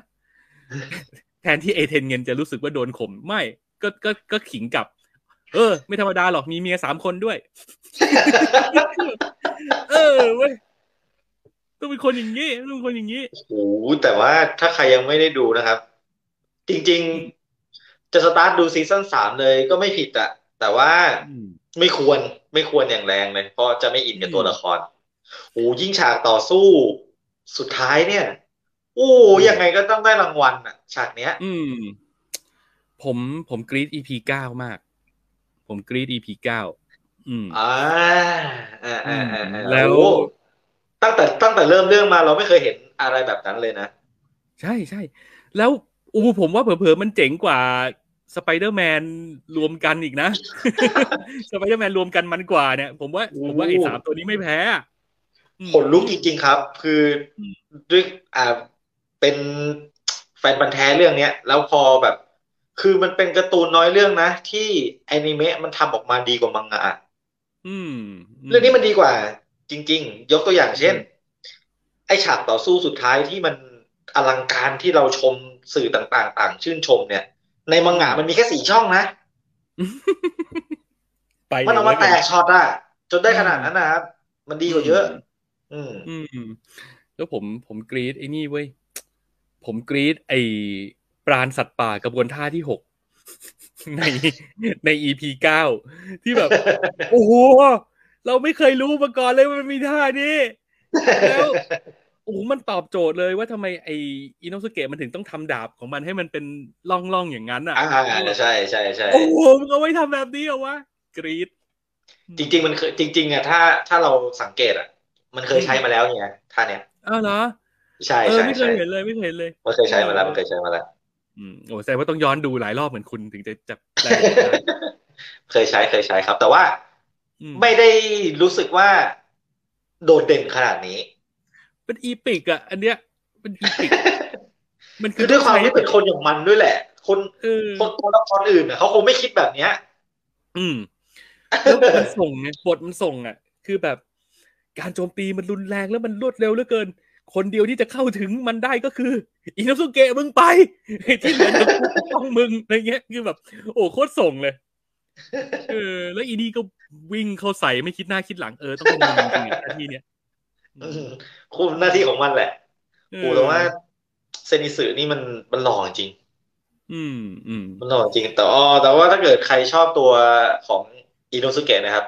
อยากให้ติดตามไปยาวๆว่า ตัวละครตัวเนี้ย น่าสนใจมาก อืม น่าสนชอบใจมากมีมีปมมีเรื่องอะไรให้เราได้ติดตามมันไปว่า คือถ้าเกิดเปรียบเทียบดูอะครับ ทุกตัวละครในคิมิสึโนะยายบะเนี่ย เขามีครูหมดนะอืมีแค่ไอ้บ้าเนี่ยแหละที่มันเรียนด้วยด้วยตัวตัวมันเองใช่เออ แล้วดาบมันอะอืมดาบนินิจิลินมันเล่มแรกอะมันได้มาจากการที่มันเฝ้าภูเขาของมันอยู่อืมแล้วมีหน่วยพิฆาตเนี่ย หลงขึ้นไปบนภูเขามัน มันเลยไปอืมสู้ มันเลยไปสู้แล้วชนะ แล้วก็ยึดดาบมา เออ เออมันกูต้นตีนเนี่ยผมชอบตัวละครตัวนี้ เจ๋งมากเลยตัวเนี้ยแรกๆดูอาจจะลำคาญมันหน่อยนะ แต่ว่าหลังๆ พอดูไปแล้วอุ้ยรักมันว่ะเออ แล้วมันต้องต้องมีมันอะอะใช่มันมันเป็นตัวละครที่มันมีจุดให้เราเกลียดมันก่อนนะแล้วเราเราถึงจะพอเราเริ่มเริ่มเกลียด เริ่มทำความเข้าใจ แล้วก็เริ่มเริ่มเรียนรู้ความเป็นมนุษย์ไปพร้อมมันอะอืมก็ก็ต้องเข้าใจว่ามันโดนหมูป่าเลี้ยงมาอืมอืมเออเออจะไปจะให้มันเป็นคนดีได้ไง กูกูก็ต้องเหยียบเด็กเป็นธรรมดาเปล่าวะอืมอะไรอย่างเงี้ยครับแล้วความเจ๋งอีกอย่างคือ ภายใต้หน้ากากหมูป่านั้นน่ะ จริง ๆ มันเป็นคนแบบหน้าตาสะสวย เป็นผู้ชายหน้าสวย หน้าหวานไอตอน แล้วตอนแรกเราก็คิดว่าเป็นแค่มุก นึกว่าเป็นแค่แบบเขียนมาเป็นมุกเฉยๆปรากฏว่าอ้าวไอ้บ้าไอ้ภาคย่านเริงลมเสือกได้ใช้ ได้ใช้ใบหน้าเป็นอาวุธเออหน้าสวย แต่เสียงทุเรศมาก อืม หนูลูก หนูสวยดีอยู่แล้วลูก หนูไม่ต้องพูด หนูไม่ต้องพูด หนูยืนสวยๆเฉยผมว่าภาคย่านเริงรมย์นี่ผมผมผมชอบมุกตอนที่มันปลอมเป็นเด็กผู้หญิงกันมากเลย พวกนี้เหมือนโอ้โหตลกมาก หยิบจับมาใช้ได้ยังไงวะ ตลกตลกๆอืมอืมอะอะประมาณนี้เราเนิร์ดทีมตสึโนะไยบะกันเพียงเท่านี้ก่อน เดี๋ยวครับคนผมที่ไม่ได้ดูเขาจะรำคาญเอา มาครับเข้าสู่ เมื่อกี้เราก็รีวิวการ์ตูนกันซะแบบสนุกสนานเลยนะ มันเผลอๆอาจจะทำให้เรื่องนี้มันดูไม่สมกับการเป็นไฮไลท์เลยก็ได้นะเอ้าเดี๋ยวจะแผ่วอย่าพูดอย่างนั้นสิ ขอจิบน้ำอีกที อืม ก่อนจะเข้าสู่เรื่อง Death on the Nile เนี่ย ผมต้องถามก่อนว่า คุณได้ดู Murder on Orient Express ป่ะ ผมไม่ไม่ได้ดูครับ อ่างานของอาอากาธาคริสตี้เนี่ย ผม อ่านแต่หนังสือ แต่อืมสองเรื่องเนี้ย ไม่ไม่ได้อ่าน อือหืออือหือครับ อืม โอเค ก็แต่ถ้าเกิดได้อ่านหนังสือมาก็ก็น่าจะเก็ตนะเพราะว่ามันก็จะมีความแตกต่างอะว่าสไตล์ของคุณนักสืบปัวโร เนี่ยเขาเป็นยังไง อืม ก็เอาจริงๆ คือ Death on the Nile มันก็ก็อย่างที่บอกไปเนาะว่ามันสร้างจาก นานิยาย เราจะเรียกว่านิยายแล้วกัน เป็น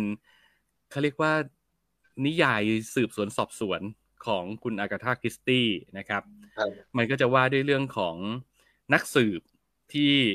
ต้องเอาตัวเองไปพัวพันกับคดีต่างๆ แล้วก็ไขคดีอะเอาจริงๆโครงสร้างมันมันคือแค่นี้แหละ เพียงแต่ว่าอืม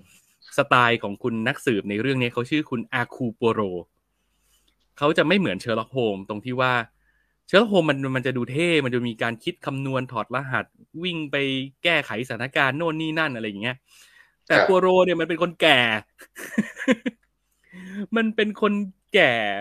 อ้วน อีโก้จัดกวนต้นตีนหลงตัวเองอะไรอย่างเงี้ย แล้วก็แล้วก็ไม่ได้บู๊อะไรเยอะแยะอะแต่ว่าความเก่งของเขาคือเขาสามารถประติดประต่อเรื่องราว แล้วก็ การสืบสวนไขคดีของเขามันมักจะมาจากการสอบสวน มาจากการพูดคุย การสัมภาษณ์กัน แล้วเขาก็จะแบบว่าหยิบจับรายละเอียดเล็ก ๆ น้อยๆมาประกอบเป็นชิ้นเป็นอัน แล้วก็ไขคดีได้ในที่สุด อืมเรื่องราวของ Death on the Nile เนี่ยมันเริ่มต้นจากที่เราเกิดว่ามันเรื่องของแฟนเก่าและการเดินทาง มันมันคล้ายๆ One for the Road จริงๆนะมันเป็นแบบนั้นแหละ เออ มันก็คือเรื่องราวของมันเริ่มมาจากไอ้นี่ คุณ คุณเขาชื่อว่าเอมมาแมคคีบอกว่านี่คือนี่คือชื่อจริง ๆ ของเขาอะนะ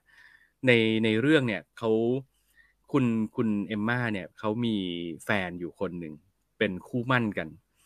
รักกันมาก แล้วก็ไปคุณเอมมาเนี่ยคือเขาก็รักผู้ชายคนนี้ แต่ปัญหาเดียวก็คือผู้ชายคนนี้เนี่ยตกงานอยู่ไม่มีตังค์ก็เลยไปฝากกับเพื่อนรัก ซึ่งเพื่อนรักเนี่ยนำแสดงโดยคุณแกวกาดอตก็พาผู้ของตัวเองเนี่ย ไปแนะนำให้เพื่อนรู้จัก แล้วก็บอกว่าเอ้ยนี่แฟนฉันเองเห็นเธอบอกอยากได้คนทำงานอยู่ ก็เนี่ยเดี๋ยวฉันฝากแฟนฉันไปทำงานกับเธอด้วยได้ไหมอะไรอย่างเงี้ย อืมทำสคริปต์มาเร็วๆ สุดท้ายกลายเป็นว่าแกวกระดอดฆ่าผู้ของเพื่อนไปจ้ะ แล้วก็จะไปแต่งงานกัน แล้ว เออเรื่องจริง ๆ มันก็เริ่มตรงที่ว่า เนี่ยแหละ มันคือการออกเดินทางไปฮันนีมูนเหมือนกับเป็นการเฉลิมฉลองการแต่งงานของแกวกระดอดซึ่งแกวกระดอดเนี่ยเป็นมหาเศรษฐีอะร่ำรวยล้นฟ้าอู้ฟู่เหลือเกิน แล้วก็กำลังจะแต่งงานกับผู้ชายคนนี้ซึ่งไปแย่งของเพื่อนมา แล้วก็แบบข้างรักอะเป็นโมเมนต์ของการข้างรักแบบอุ้ยจะรักกันไปไหนอะไรเงี้ยแล้วอีตาปัวโลก็ได้รับเชิญขึ้นไปบนเรือลำนี้ด้วย อืม อืม ซึ่งพอขึ้นไปปุ๊บคือเขาก็พยายามจะเรียกคุณปัวโรไปคุยด้วยว่าคุณปัวโรครับ จริง ๆ แล้วเนี่ย ผมก็มีเรื่องอยากจะไหว้วานคุณ การที่คุณขึ้นมาบนเรือลำนี้เนี่ย ผมอยากจะให้คุณช่วยระวังอีนั่นหน่อย ก็คือคุณคุณแมคคีเอมมาแมคคีเนี่ยเขามาบนเรือลำนี้ด้วย คือเหมือนกับ ไม่ว่าสามีภรรยาคู่นี้จะไปไหน คือเจ๊คนนี้จะตามไปอยู่ตลอดเวลา คือเหมือนจะไปแสดงตัวตน แสดงความเป็นเจ้าของอยู่ตลอดเวลา มันก็เลยทำให้คู่สามีภรรยาคู่นี้เขาไม่สบายใจ จนกระทั่งเขาหนีกันขึ้นมาฮันนีมูนกันบนเรือล่องแม่น้ำนาย อีนี่ก็ยังตามมา คอยขวางหูขวางตา แล้วไม่รู้มันจะเอาอะไรด้วยนะ คือไม่รู้มันจะทำชั่วทำเลวทำอะไรแค่มาปรากฏให้เห็นอย่างเงี้ยเหรอครับแรกๆมันเป็นแบบนั้น แต่หลังๆ มันก็จะเริ่มแบบ มีพูดคุยมีแซะมีแขวะคล้ายๆละครช่องวันนิดนึงอะไรอย่างเงี้ยเออมีมีอารมณ์นั้นอยู่ เออ อ่า นั่นแหละ แต่ว่าหลักๆมันก็คือเรื่องนี้เหมือนกับคุณปัวโลก็ต้องคอยระวังภัยไม่ให้มันเกิดอะไรขึ้นกับกับตัวคุณสามีภรรยาคู่นี้ แต่สุดท้ายแล้วไอ้เรื่องที่มันควรจะระวังมันก็เกิดขึ้นนะครับ อยู่ดีๆ เราก็ได้พบว่ามีเสียงกระสุนปืนดังเปรี้ยงขึ้นมา แล้วก็ น้องแกวกระดอดก็ได้จากไปอย่างสงบนอนตายอยู่ในห้อง โดยที่เราก็ไม่รู้ว่าใครเป็นคนยิง แล้วก็ทุกอย่างเกิดขึ้นบนสถานที่ปิดล้อม นั่นคือเรือลำใหญ่ที่อยู่กลางแม่น้ำนายอืมคนที่ยิงมันก็คือต้องเป็นใครสักคนหนึ่งที่อยู่บนเรือลำนี้แหละ อืม เรื่องย่อมันประมาณนี้แหละคร่าวๆอืม หลักๆเลยคือเราจะใช้ช่วงเวลาในการทำความรู้จักตัวละครบริบทแวดล้อมยาวมาก เขาแนะนำเราให้รู้จักทุกอย่างเข้าใจบริบททุกอย่าง ชั่วโมงเต็มๆอะ ชั่วโมงเต็มๆกว่าจะได้กว่าจะมีคนตายคนแรกอะ เออ ซึ่งถามว่ามันน่าเบื่อไหม มันก็ มันก็ไม่ได้น่าเบื่อขนาดนั้นนะ แต่ใช่มันเป็นหนังคุยกันเยอะ แล้วเรื่องมันก็เหมือนไม่ค่อยไปไหนอะ แล้วก็ต้องมานั่งดูไอ้สองคนนี้เป็นข้างรักกันไปข้างรักกันมาอะไรอย่างเงี้ย แต่ว่าเสน่ห์อีกอย่างหนึงที่ทำให้ผมอยู่กับหนึ่งชั่วโมงนั้นได้อย่างเพลิดเพลินคือ ก็ต้องยอมรับว่าเราเราปรับจิตปรับใจให้ให้รักคุณปัวโรมาตั้งแต่ภาคแรก ตั้งแต่ Murder on the Orient Express อืม พอดูนะแล้วผมก็รู้สึกว่า เออ ผมผมสนิทกับปัวโรได้อะไรอย่างเงี้ย ยิ่งมาดูภาคนี้เราก็จะยิ่งรู้สึกว่า อื อหืออีปัวโรนี่มันมีสิทธิ์เป็นเราตอนแก่เหมือนกันนะคือวันที่เราแก่ๆไปเราอาจจะเป็นตาแก่ที่ใสยเสียหลงตัวเองอีโก้จัดแบบคุณโปโลก็ได้อะไรเงี้ยก็ก็เลยเอ็นดูมันไปโดยปริยายเออนั่นแหละฮะ ก็ถ้าเกิดคุณรักคุณปัวโล คุณทำใจให้รักตาแก่แบบนี้ได้เนี่ย คุณก็อยู่กับเรื่องนี้ได้แบบสบายๆเพราะว่าอืมนอกจากตัวคดีปริศนาที่จะต้องแก้ไขแล้ว มันยังมีเรื่องราวภาวะภายในจิตใจและ development บางอย่างของของตัวละครแอคูปัวโรเนี่ยที่มันจะเหมือนมีคำถามบางอย่างเกิดขึ้นในใจของเขาเหมือนกัน อืม ก็ความดีงามอีกอย่างหนึ่งของเรื่องนี้เลยก็คือ การใช้ภาพ การถ่ายภาพ อืมอืมเอ่อเริ่มจากดิเรกชันทางภาพก่อน ภาพรวมทั้งหมดเลยคือ เนื่องจากว่ามันสร้างมาจาก หัตถนิยายอะเนาะมันสร้างมาจากนิยายที่สร้างความบันเทิงให้ผู้คนอะเพราะฉะนั้นเนี่ยมันจึงรู้ตัวดีว่า ก็ไม่เห็นที่ฉันไม่เห็นจำเป็นที่ฉันจะต้อง realistic นี่เพราะฉะนั้น ไอความอียิปต์ความฟ้าเป็นสีฟ้าทรายเป็นสีเหลืองอะไรอย่างเงี้ยมันใส่มาเต็มมากเลยคือมันดูแบบ มันก็ดูเป็นฉากฉาก set set แต่มันก็ดูมันดูสวยอะดูเหมือน MV อะอืม งานภาพเพิ่มอะไรเงี้ยดูสวยดูวิจิตรตระการตางดงาม แล้วการถ่ายภาพนั้นมันก็เข้าใจว่าน่าจะเกิดจากการพยายามที่จะแก้ปัญหาแหละ เพราะว่าอย่างที่บอกไปว่าหนังเรื่องนี้มันคือหนังคนคุยกันอะเพราะฉะนั้นการคุยกันจะจะทำให้มันสนุกหรือมันมีดินามิกได้อย่างไร เพราะฉะนั้นเขาก็ต้องดีไซน์ภาพให้มันมันมีความหวือหวาหรือ บางครั้งนอกจากความหวือหวาแล้ว มันก็ยังมีความพยายามที่จะเล่าเรื่องบางอย่าง อืม ยกตัวอย่างเช่น มันคือคนสองคนคุยกันนั่นแหละ แต่ว่าพอเขาจัดบล็อกกิ้งให้มันเป็นสองคนนี้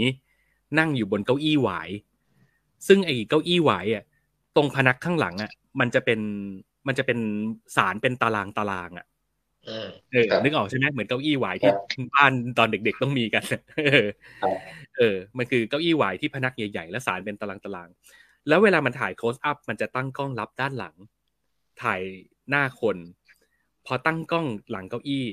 ถ่ายมาที่หน้าคนเราก็จะเห็นไอ้ตารางตารางนั้นน่ะเป็นโฟกาวุ้นวุ้นๆบังหน้าอยู่อ่าแล้วพอตัดสองคนคุยกันโดยที่มีไอ้ตารางตารางเนี้ยบังหน้าอยู่อะ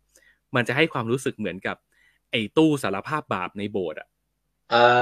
อ่าอ่าเออ มันมีความประณีตอะไรแบบเนี้ยในการใช้ภาพเล่าเรื่อง อืมเจ๋งนะ เออ ต่อให้มันเป็นการคุยกัน เขาก็พยายามจะทำให้มันมีดีไซน์อะไรบางอย่างเข้าไป มีการใช้การถ่ายผ่านกระจก ถ่ายผ่านให้เห็นความบิดเบี้ยวของของตัวละครนั้น ในเงาสะท้อนต่างๆ อะไรอย่างเงี้ย เออ มันมีดีไซน์ที่น่าสนใจดี ซึ่งสิ่งเหล่านี้เราจะเห็นความพยายามนี้มาตั้งแต่ o d e n e x p r e s s ละ แต่คือเขาก็ยังหยิบ direction นี้กลับมาใช้อยู่ ซึ่งดีอืมอืมแล้วด้วยความที่เฮียบอกว่ามันเป็นหนังที่มี dialogue ซะเยอะมีบทสนทนากันซะเยอะเนี่ยอืมเขาทำได้ดีในในเรื่องของบทสนทนาไหมครับมันมันดีในแง่ของการพาเรื่องเดินแล้วมันก็สนุกสนานดี แต่ถ้าเราบอกว่ามันมันจะแบบ คมคายไหมคือมันก็จะนิยายนิยายหน่อยอะเราเชื่อว่า dialogue คือหลาย ๆ อย่างเขาก็หยิบมาจากนิยายแหละ แต่ที่ผมไม่ได้อ่าน เออ เลยไม่เลยเลยไม่สามารถพูดได้ครับอืมนี่แหละสาเหตุที่ผมถาม เพราะว่าผมอะอ่านงานของอากาธาคริสตี้อืมแล้วผมไม่ชอบอืมอืม อืมอืมทำไมฮะผมไม่ชอบเลย ผมเลย ผมเลยอ่านงานของเธอได้ไม่กี่เล่มเองครับ อืม เพราะผมรู้สึกว่ามันไม่ฉูดฉาด ไม่เทนเงินเลยว่ะอะอะมันไม่ฉูดฉาดมันมันมันไม่มันสืบสวนเกินนะครับ หมายถึงแบบว่ามันไม่ได้มีมุมของความมุมอารมณ์อื่นให้เราได้สัมผัสอะอืมอืมในในในในความคิดผมนะคือ ผมอาจจะพูดถึงรวมก็ไม่ได้เพราะตัวผมเอง ผมก็เลือกที่จะทิ้งมันไว้ก่อน ผมก็ไม่ได้ศึกษางานของเธอเยอะแต่ว่า เท่าที่ผมอ่านผมจำได้ว่ามันน่าจะเป็นอ่าคดีฆาตกรรมในวงในวงไพ่อืมมันเป็นการอืดอาดที่มันไม่ได้นำเราไปสู่อะไรเลยอะครับ ผมก็เลยอืมรู้สึกว่าผมผมไม่ชอบงานเขียนของเธอจัดอืมนั่นแหละนั่นแหละมันเลยเป็นความมันเลยเป็นความท้าทายมากเนอะเพราะว่าเอาจริง ๆ คือก็ดังมาพอๆกันอะอกาธาคริสตี้กับเซอร์อาร์เธอร์โคนันดอยล์อ่าเอใช่อครับ แต่สุดท้ายแล้วคือ พอมันถูกเอามาทำผ่านสื่อต่าง ๆ มันกลายเป็นว่าเชอร์ล็อกโฮล์มส์มันยิ่งใหญ่ เพราะว่าเรื่องราวการเล่าเรื่องคดีความต่างๆ วิธีการสืบสวนมันมันสนุกจริง ๆ มัน dynamic เยอะ พอเป็นพอเป็นคุณแอร์กูลปัวโรที่เขียนโดยอกาธาคริสตี้เนี่ยมันเลยกลายเป็นแบบตาแก่นั่งคุยกันอะเออ แต่ก็ต้องยอมรับว่าคุณคุณผู้กำกับ เอ๊ะ โอ้ยอยู่ดีๆผมก็ลืมชื่อ เดี๋ยวผมขอเช็คโพยแป๊บหนึ่งอยู่ดีๆผมก็ลืมชื่อเฉยเลยว่ะ ผู้กำกับเขาชื่อว่าเคนเนตบรานาซึ่งเขาก็เล่นเป็นอาคูโปโลด้วยตัวเองด้วยอะนะ อืมกำกับเองเล่นเองเป็นพระเอกเองอืมคุณเคนเนตบรานาเนี่ย เขาตีโจทย์ออกมาได้ดี ดีมันมันคือมันดีที่สุดเท่าที่เราจะนึกออกแล้วล่ะ ไม่งั้นเขาเขาคงไม่ไม่กล้าเอาอากาธาคริสตี้มาทำหนังอะเพราะว่าทุกคนที่เคยอ่านก็จะรู้ว่ามันอืด อย่างผมผมเคยไปคุยกับคนที่เป็นเคยอ่านงานอากาธาคริสตี้ท่านอื่นๆมาเหมือนกันเขาก็จะบอกว่า มันกล้ามากนะที่มันทำหนังอะเพราะมันมันอืดจริง ๆ แล้วมันหลับอืมแล้วเอาจริงๆเซนส์ของอาคาธาคริสตี้มันมีความเป็นนิยายแบบ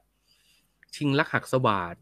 แม่บ้านอะไรเงี้ยเออมันมีความเอาใจแม่บ้านอยู่ส่วนหนึ่งเหมือนกันอะเออมันก็ซึ่งมันก็จะสะสะท้อนมาให้เห็นใน Dead on a d i นี่เหมือนกันอืมอืมเออ แต่โดยภาพรวมก็คือ เนี่ยเราจะเห็นความพยายามที่เขาจะใส่ความ dynamic เข้าไปในในทุกช่องทางที่เขานึกออก อืม รวมถึง character ปัวโรเวอร์ชันนี้ด้วย ที่ใช้คำว่าเวอร์ชันนี้เพราะอะไร เพราะว่าก่อนหน้านี้มันเคยมีการทำหนังของ อกาธาคริสตี้มาบ้างเหมือนกัน แล้วปัวโรจะเป็นบุคลิกอีกแบบ หรือแม้กระทั่ง character ของปัวโรที่อยู่ในนิยายก็อาจจะเป็นอีกแบบหนึ่งแต่พอมันเป็นปัวโรเวอร์ชันเนี้ยที่ที่ผมบอกว่าผมเห็นแล้วนึกถึงตัวเองตอนแก่ว่าอาจจะเป็นแบบนี้เนี่ยคือมันมีความน่าสนใจบางอย่างตรงที่ ในจักรวาลเนี้ยมัน set up มาว่าแอร์กูลปัวโรคือนักสืบที่เก่งกาจที่สุดในโลก เหมือนดาราโอ้คนโหหนึ่งไปไหนทุกคนก็รู้จัก แล้วอืมอีโปโลเนี่ยมันก็จะเป็นตาแก่ที่ไม่เคยถ่อมตัวคือมันฉูดฉาดเป็นกัน คือมันก็แบบว่าเอ่อนักสืบเก่งๆก็ ก็มีไม่เยอะหรอกครับ ส่วนใหญ่ก็จะเป็นอยู่ในระดับทำงานได้ แต่ผมเนี่ยเก่งสุดละมันเป็นคนแบบเออเออมันเป็นคนแบบนี้ เออ ซึ่งเออชอบความมั่นใจของมันนะเออ มันมันมันเป็นแบบนี้เลย และที่สำคัญคือ ด้วยวิธีการของมันด้วยภาพลักษณ์ของมันอะ มันทำให้คนรอบข้างมันเกิดคำถามไงว่าตกลงอีแก่นี่มันเก่งจริงปะวะซึ่งเราจะเห็นมันในในเรื่องนี้นะเราจะเห็นใช่สิ่งเนี้ยเออเพราะจริงๆคนเก่งจริงเขามักจะไม่พูดไงเออและและไอคนที่อยู่บนเรือล่องแม่น้ำนายเนี่ยทุกคนก็จะมีความรู้สึกว่าอืมมันเก่งจริงปะวะแล้วแบบ แล้วเอาจริง ๆ คือเราก็จะเห็นด้วยอะว่าตัวตัวขนาดตัวคนดูเองที่รู้รู้ทั้งรู้ว่ามันเป็น มันเป็นพระเอกอะเรายังสงสัยเลยว่าตกลงมันเก่งจริงเปล่าวะเพราะว่าด้วยวิธีการสืบสวนของเขาอะเขาใช้วิธีการโยนหินน่ะ คือเขามีข้อมูลชุดหนึ่ง แล้วเขาก็จะตั้งสมมติฐาน แล้วเขาก็จะโยนหินถามทางด้วยการแรนดอมสัมภาษณ์ไปเรื่อยอะแล้วเวลาสัมภาษณ์ก็แบบว่า ก็เพราะว่าแกทำอย่างนี้ใช่ไหมคุณไปทำอย่างนี้ในวันนี้ใช่ไหมอะไรอย่างเงี้ยเลยคนก็บอกเปล่ากูไม่ได้ทำอะไรอย่างเงี้ย เออ แล้วทุกคนก็สงสัยว่าเอ๊ะตกลงมึงมั่วเปล่าวะเออ อ๋อแสดงว่ามันเป็นนักสืบที่เก่งทางเก่งทางด้านจิตวิทยาในการอ่านสีหน้าคนอะไรอย่างเงี้ยครับมันเลยใช้วิธีการสัมภาษณ์ไปเรื่อยพี่ว่ามันมาจาก character ของเขาเว้ยซึ่งๆอืมพี่ว่าถ้าเกิดจะจะบอกว่าปัวโลเก่งอะไรที่สุด ถ้าถ้าวิเคราะห์จากเราจากที่เราดูเองเนี่ยนะเราก็จะรู้สึกว่าเขาเก่งเรื่องของการปฏิดประต่อข้อมูล อือืมม เขาสามารถหยิบจับข้อมูลชิ้นเล็กชิ้นน้อยที่ไม่ว่าจะดูสำคัญหรือไม่สำคัญแค่ไหน เขาสามารถหยิบมาเป็นวัตถุดิบในการประกอบชุดความจริงอะไรบางอย่าง แล้วอธิบายมันได้ เชื่อมโยงข้อมูลต่างๆได้อืมและอีกอย่างหนึ่งที่ทำให้เขาเก่งเรื่องการสัมภาษณ์ การสืบสวนผ่านการพูดคุย แล้วเขาดึงข้อมูลเหล่านั้นออกมาได้อะที่ว่ามันคล้ายๆหมอเฮาส์ด้วยอืมเออ มันเป็นคนที่มองว่ามนุษย์อะ ไม่น่าเชื่อถือหรอกอะอืมมันเป็นคนที่มองแบบนั้นนะเพราะฉะนั้น เพราะฉะนั้นไม่ว่าใครพูดอะไรมา มันจะมันจะตั้งกำแพงไว้ก่อนว่ามันจะไม่เชื่อ แล้วทุกครั้งที่คุณพูดมา มันจะพยายามอ่านสิ่งที่อยู่ระหว่างบรรทัดเสมอเออ เออ มันเป็นคนที่มองมนุษย์เป็นโจทย์ที่มันจะต้องแก้ มองมนุษย์แบบเหมือนไม่ได้เป็นพวกเดียวกัน อะไรแบบเนี้ยเออือมการสัมภาษณ์ของมันจึงเวิร์กเพ ราะว่าเวลาคนพูดอะไรมามันมันมันรู้อยู่แล้วว่าคนไม่ได้พูดสิ่งที่ตัวเองทำมาจริง ๆ หรอกเออเออ อะไรแบบเนี้ยเออเออ ซึ่งสิ่งเหล่านี้มันก็จะสะท้อนให้เห็นผ่านการแสดงของเขาด้วยนะ อืมเออดีดีดีกำกับเองด้วยกำกับเองด้วย เออเฮียสงสัยมานานแล้ว เออแล้วก็แปลกนะ มันเป็นคำถามที่อยู่ในใจมานานแล้ว แต่ก็ไม่ได้เอามาคุยกับเฮียสักทีหนึ่งอืมไอ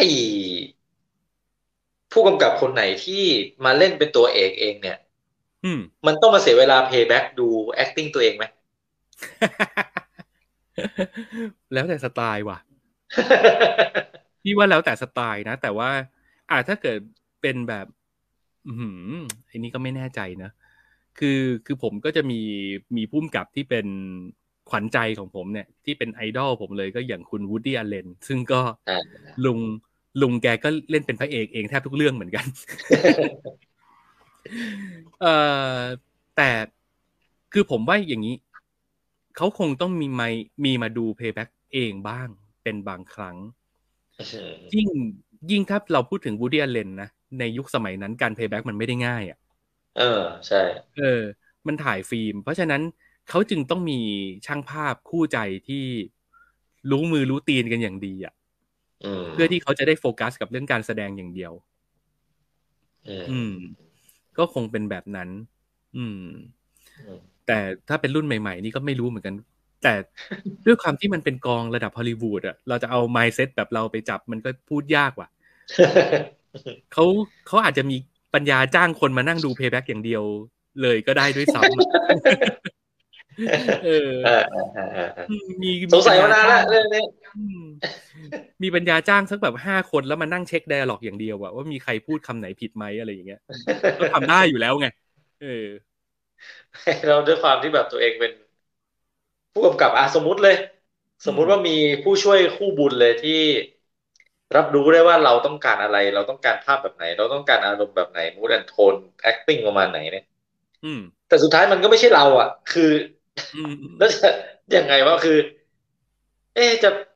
ให้คนนั้นตัดสินใจไปเลยเหรอว่าไอ้โอเคผ่าน อย่างนี้เหรอมันยังไง อะ มัน มันเพิ่มความยากให้งานตัวเองบอกว่าอืมคือถ้าสุดท้ายแล้วมันมี มันก็ถ้ามันมี take ที่ชอบแล้วมันก็คงต้องมีการดู playback บ้างแหละ ในในยุคสมัยใหม่ๆอะนะแต่ถ้าเป็นสมัยก่อนเนี่ยไม่ไม่แน่ใจจริงๆว่าว่าดู playback เป็นยังไงเออถ้ามีมีโอกาสเจอผู้กำกับที่ไปเล่นหนังเองนี้ ฝากถามให้ด้วยนะเฮียเออเออเออได้ วันนี้มีใครบ้างวะ วันนี้ต้องบอกว่า คือคือเขาเล่นเองนะ แต่ว่าเขา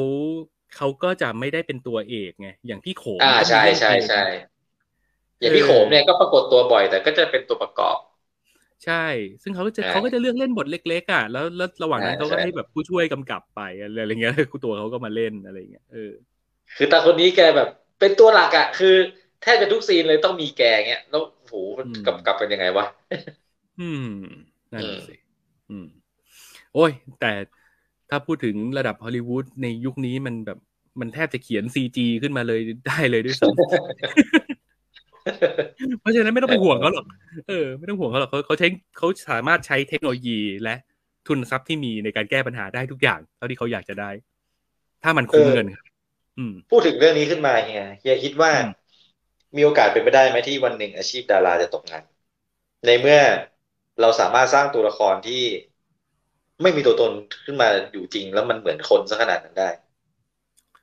ถามว่าเป็นไปได้ไหมอ่ามันก็ต้องกลับมาที่นิยามว่าดาราคืออะไร คือถ้าบอกว่ามันคือนักแสดงอะถ้าอืมผมผมใช้ผมอธิบายอย่างนี้เลย เอ้ยไม่อยากใช้คำอธิบายเลย เดี๋ยวดูเป็นผู้รู้เกินไป ก็ไม่ได้รู้ขนาดนั้น ก็ตอบมั่วๆเหมือนปัวโลนั่นแหละ ก็ต้องตอบว่า ก็ต้องตอบว่ามันมันจะเกิดการกลายพันธุ์แน่นอน อืม อย่างเช่น ทุกวันนี้เราก็จะเห็นแหละว่า ดารา ดาราที่เป็นนักแสดงออกโทรทัศน์อย่างเดียวก็อยู่ไม่รอดแล้ว เขาก็ต้องมองกลับมาที่ตัวเองว่าต้นทุนที่เขามีคืออะไร ถ้าเขามีคนที่เป็นแฟนคลับเขามีคนที่รักเขามากพอ เขาก็จะผันตัวเองไปอยู่ในช่องทางอื่น ไปทำ YouTube ไหม หรือไปเป็นผู้จัดไหม หรือไปขายของไหมอะไรอย่างเงี้ย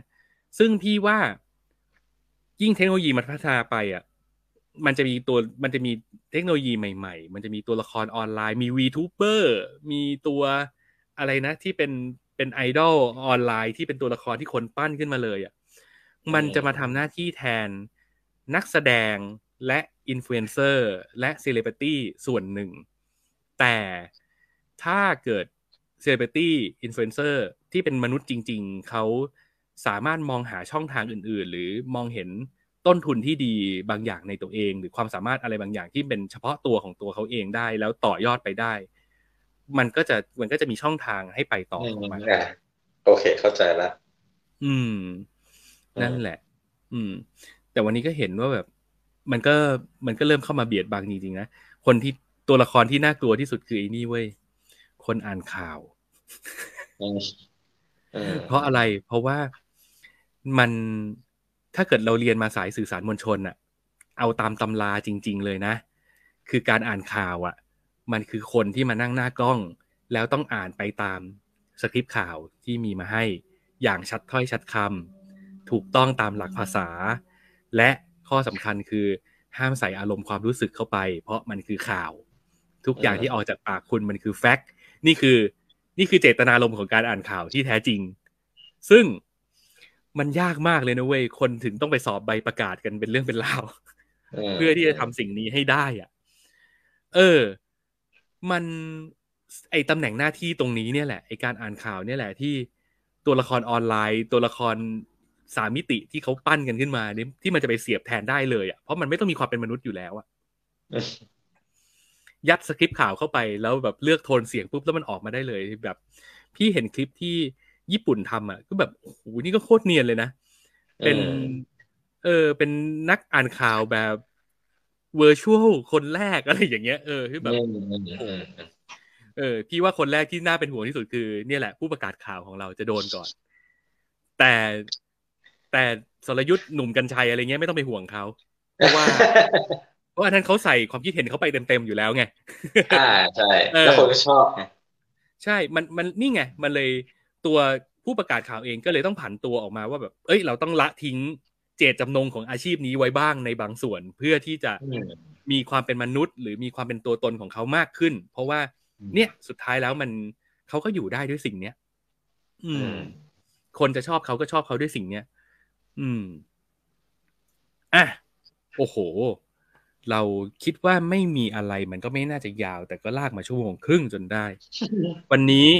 คุยออกนอกเรื่องนอกราวไปเยอะเลย คุณมีอะไรอยากจะเพิ่มเติมไหมฮะ ไม่มีแล้วครับ หมดแล้วครับ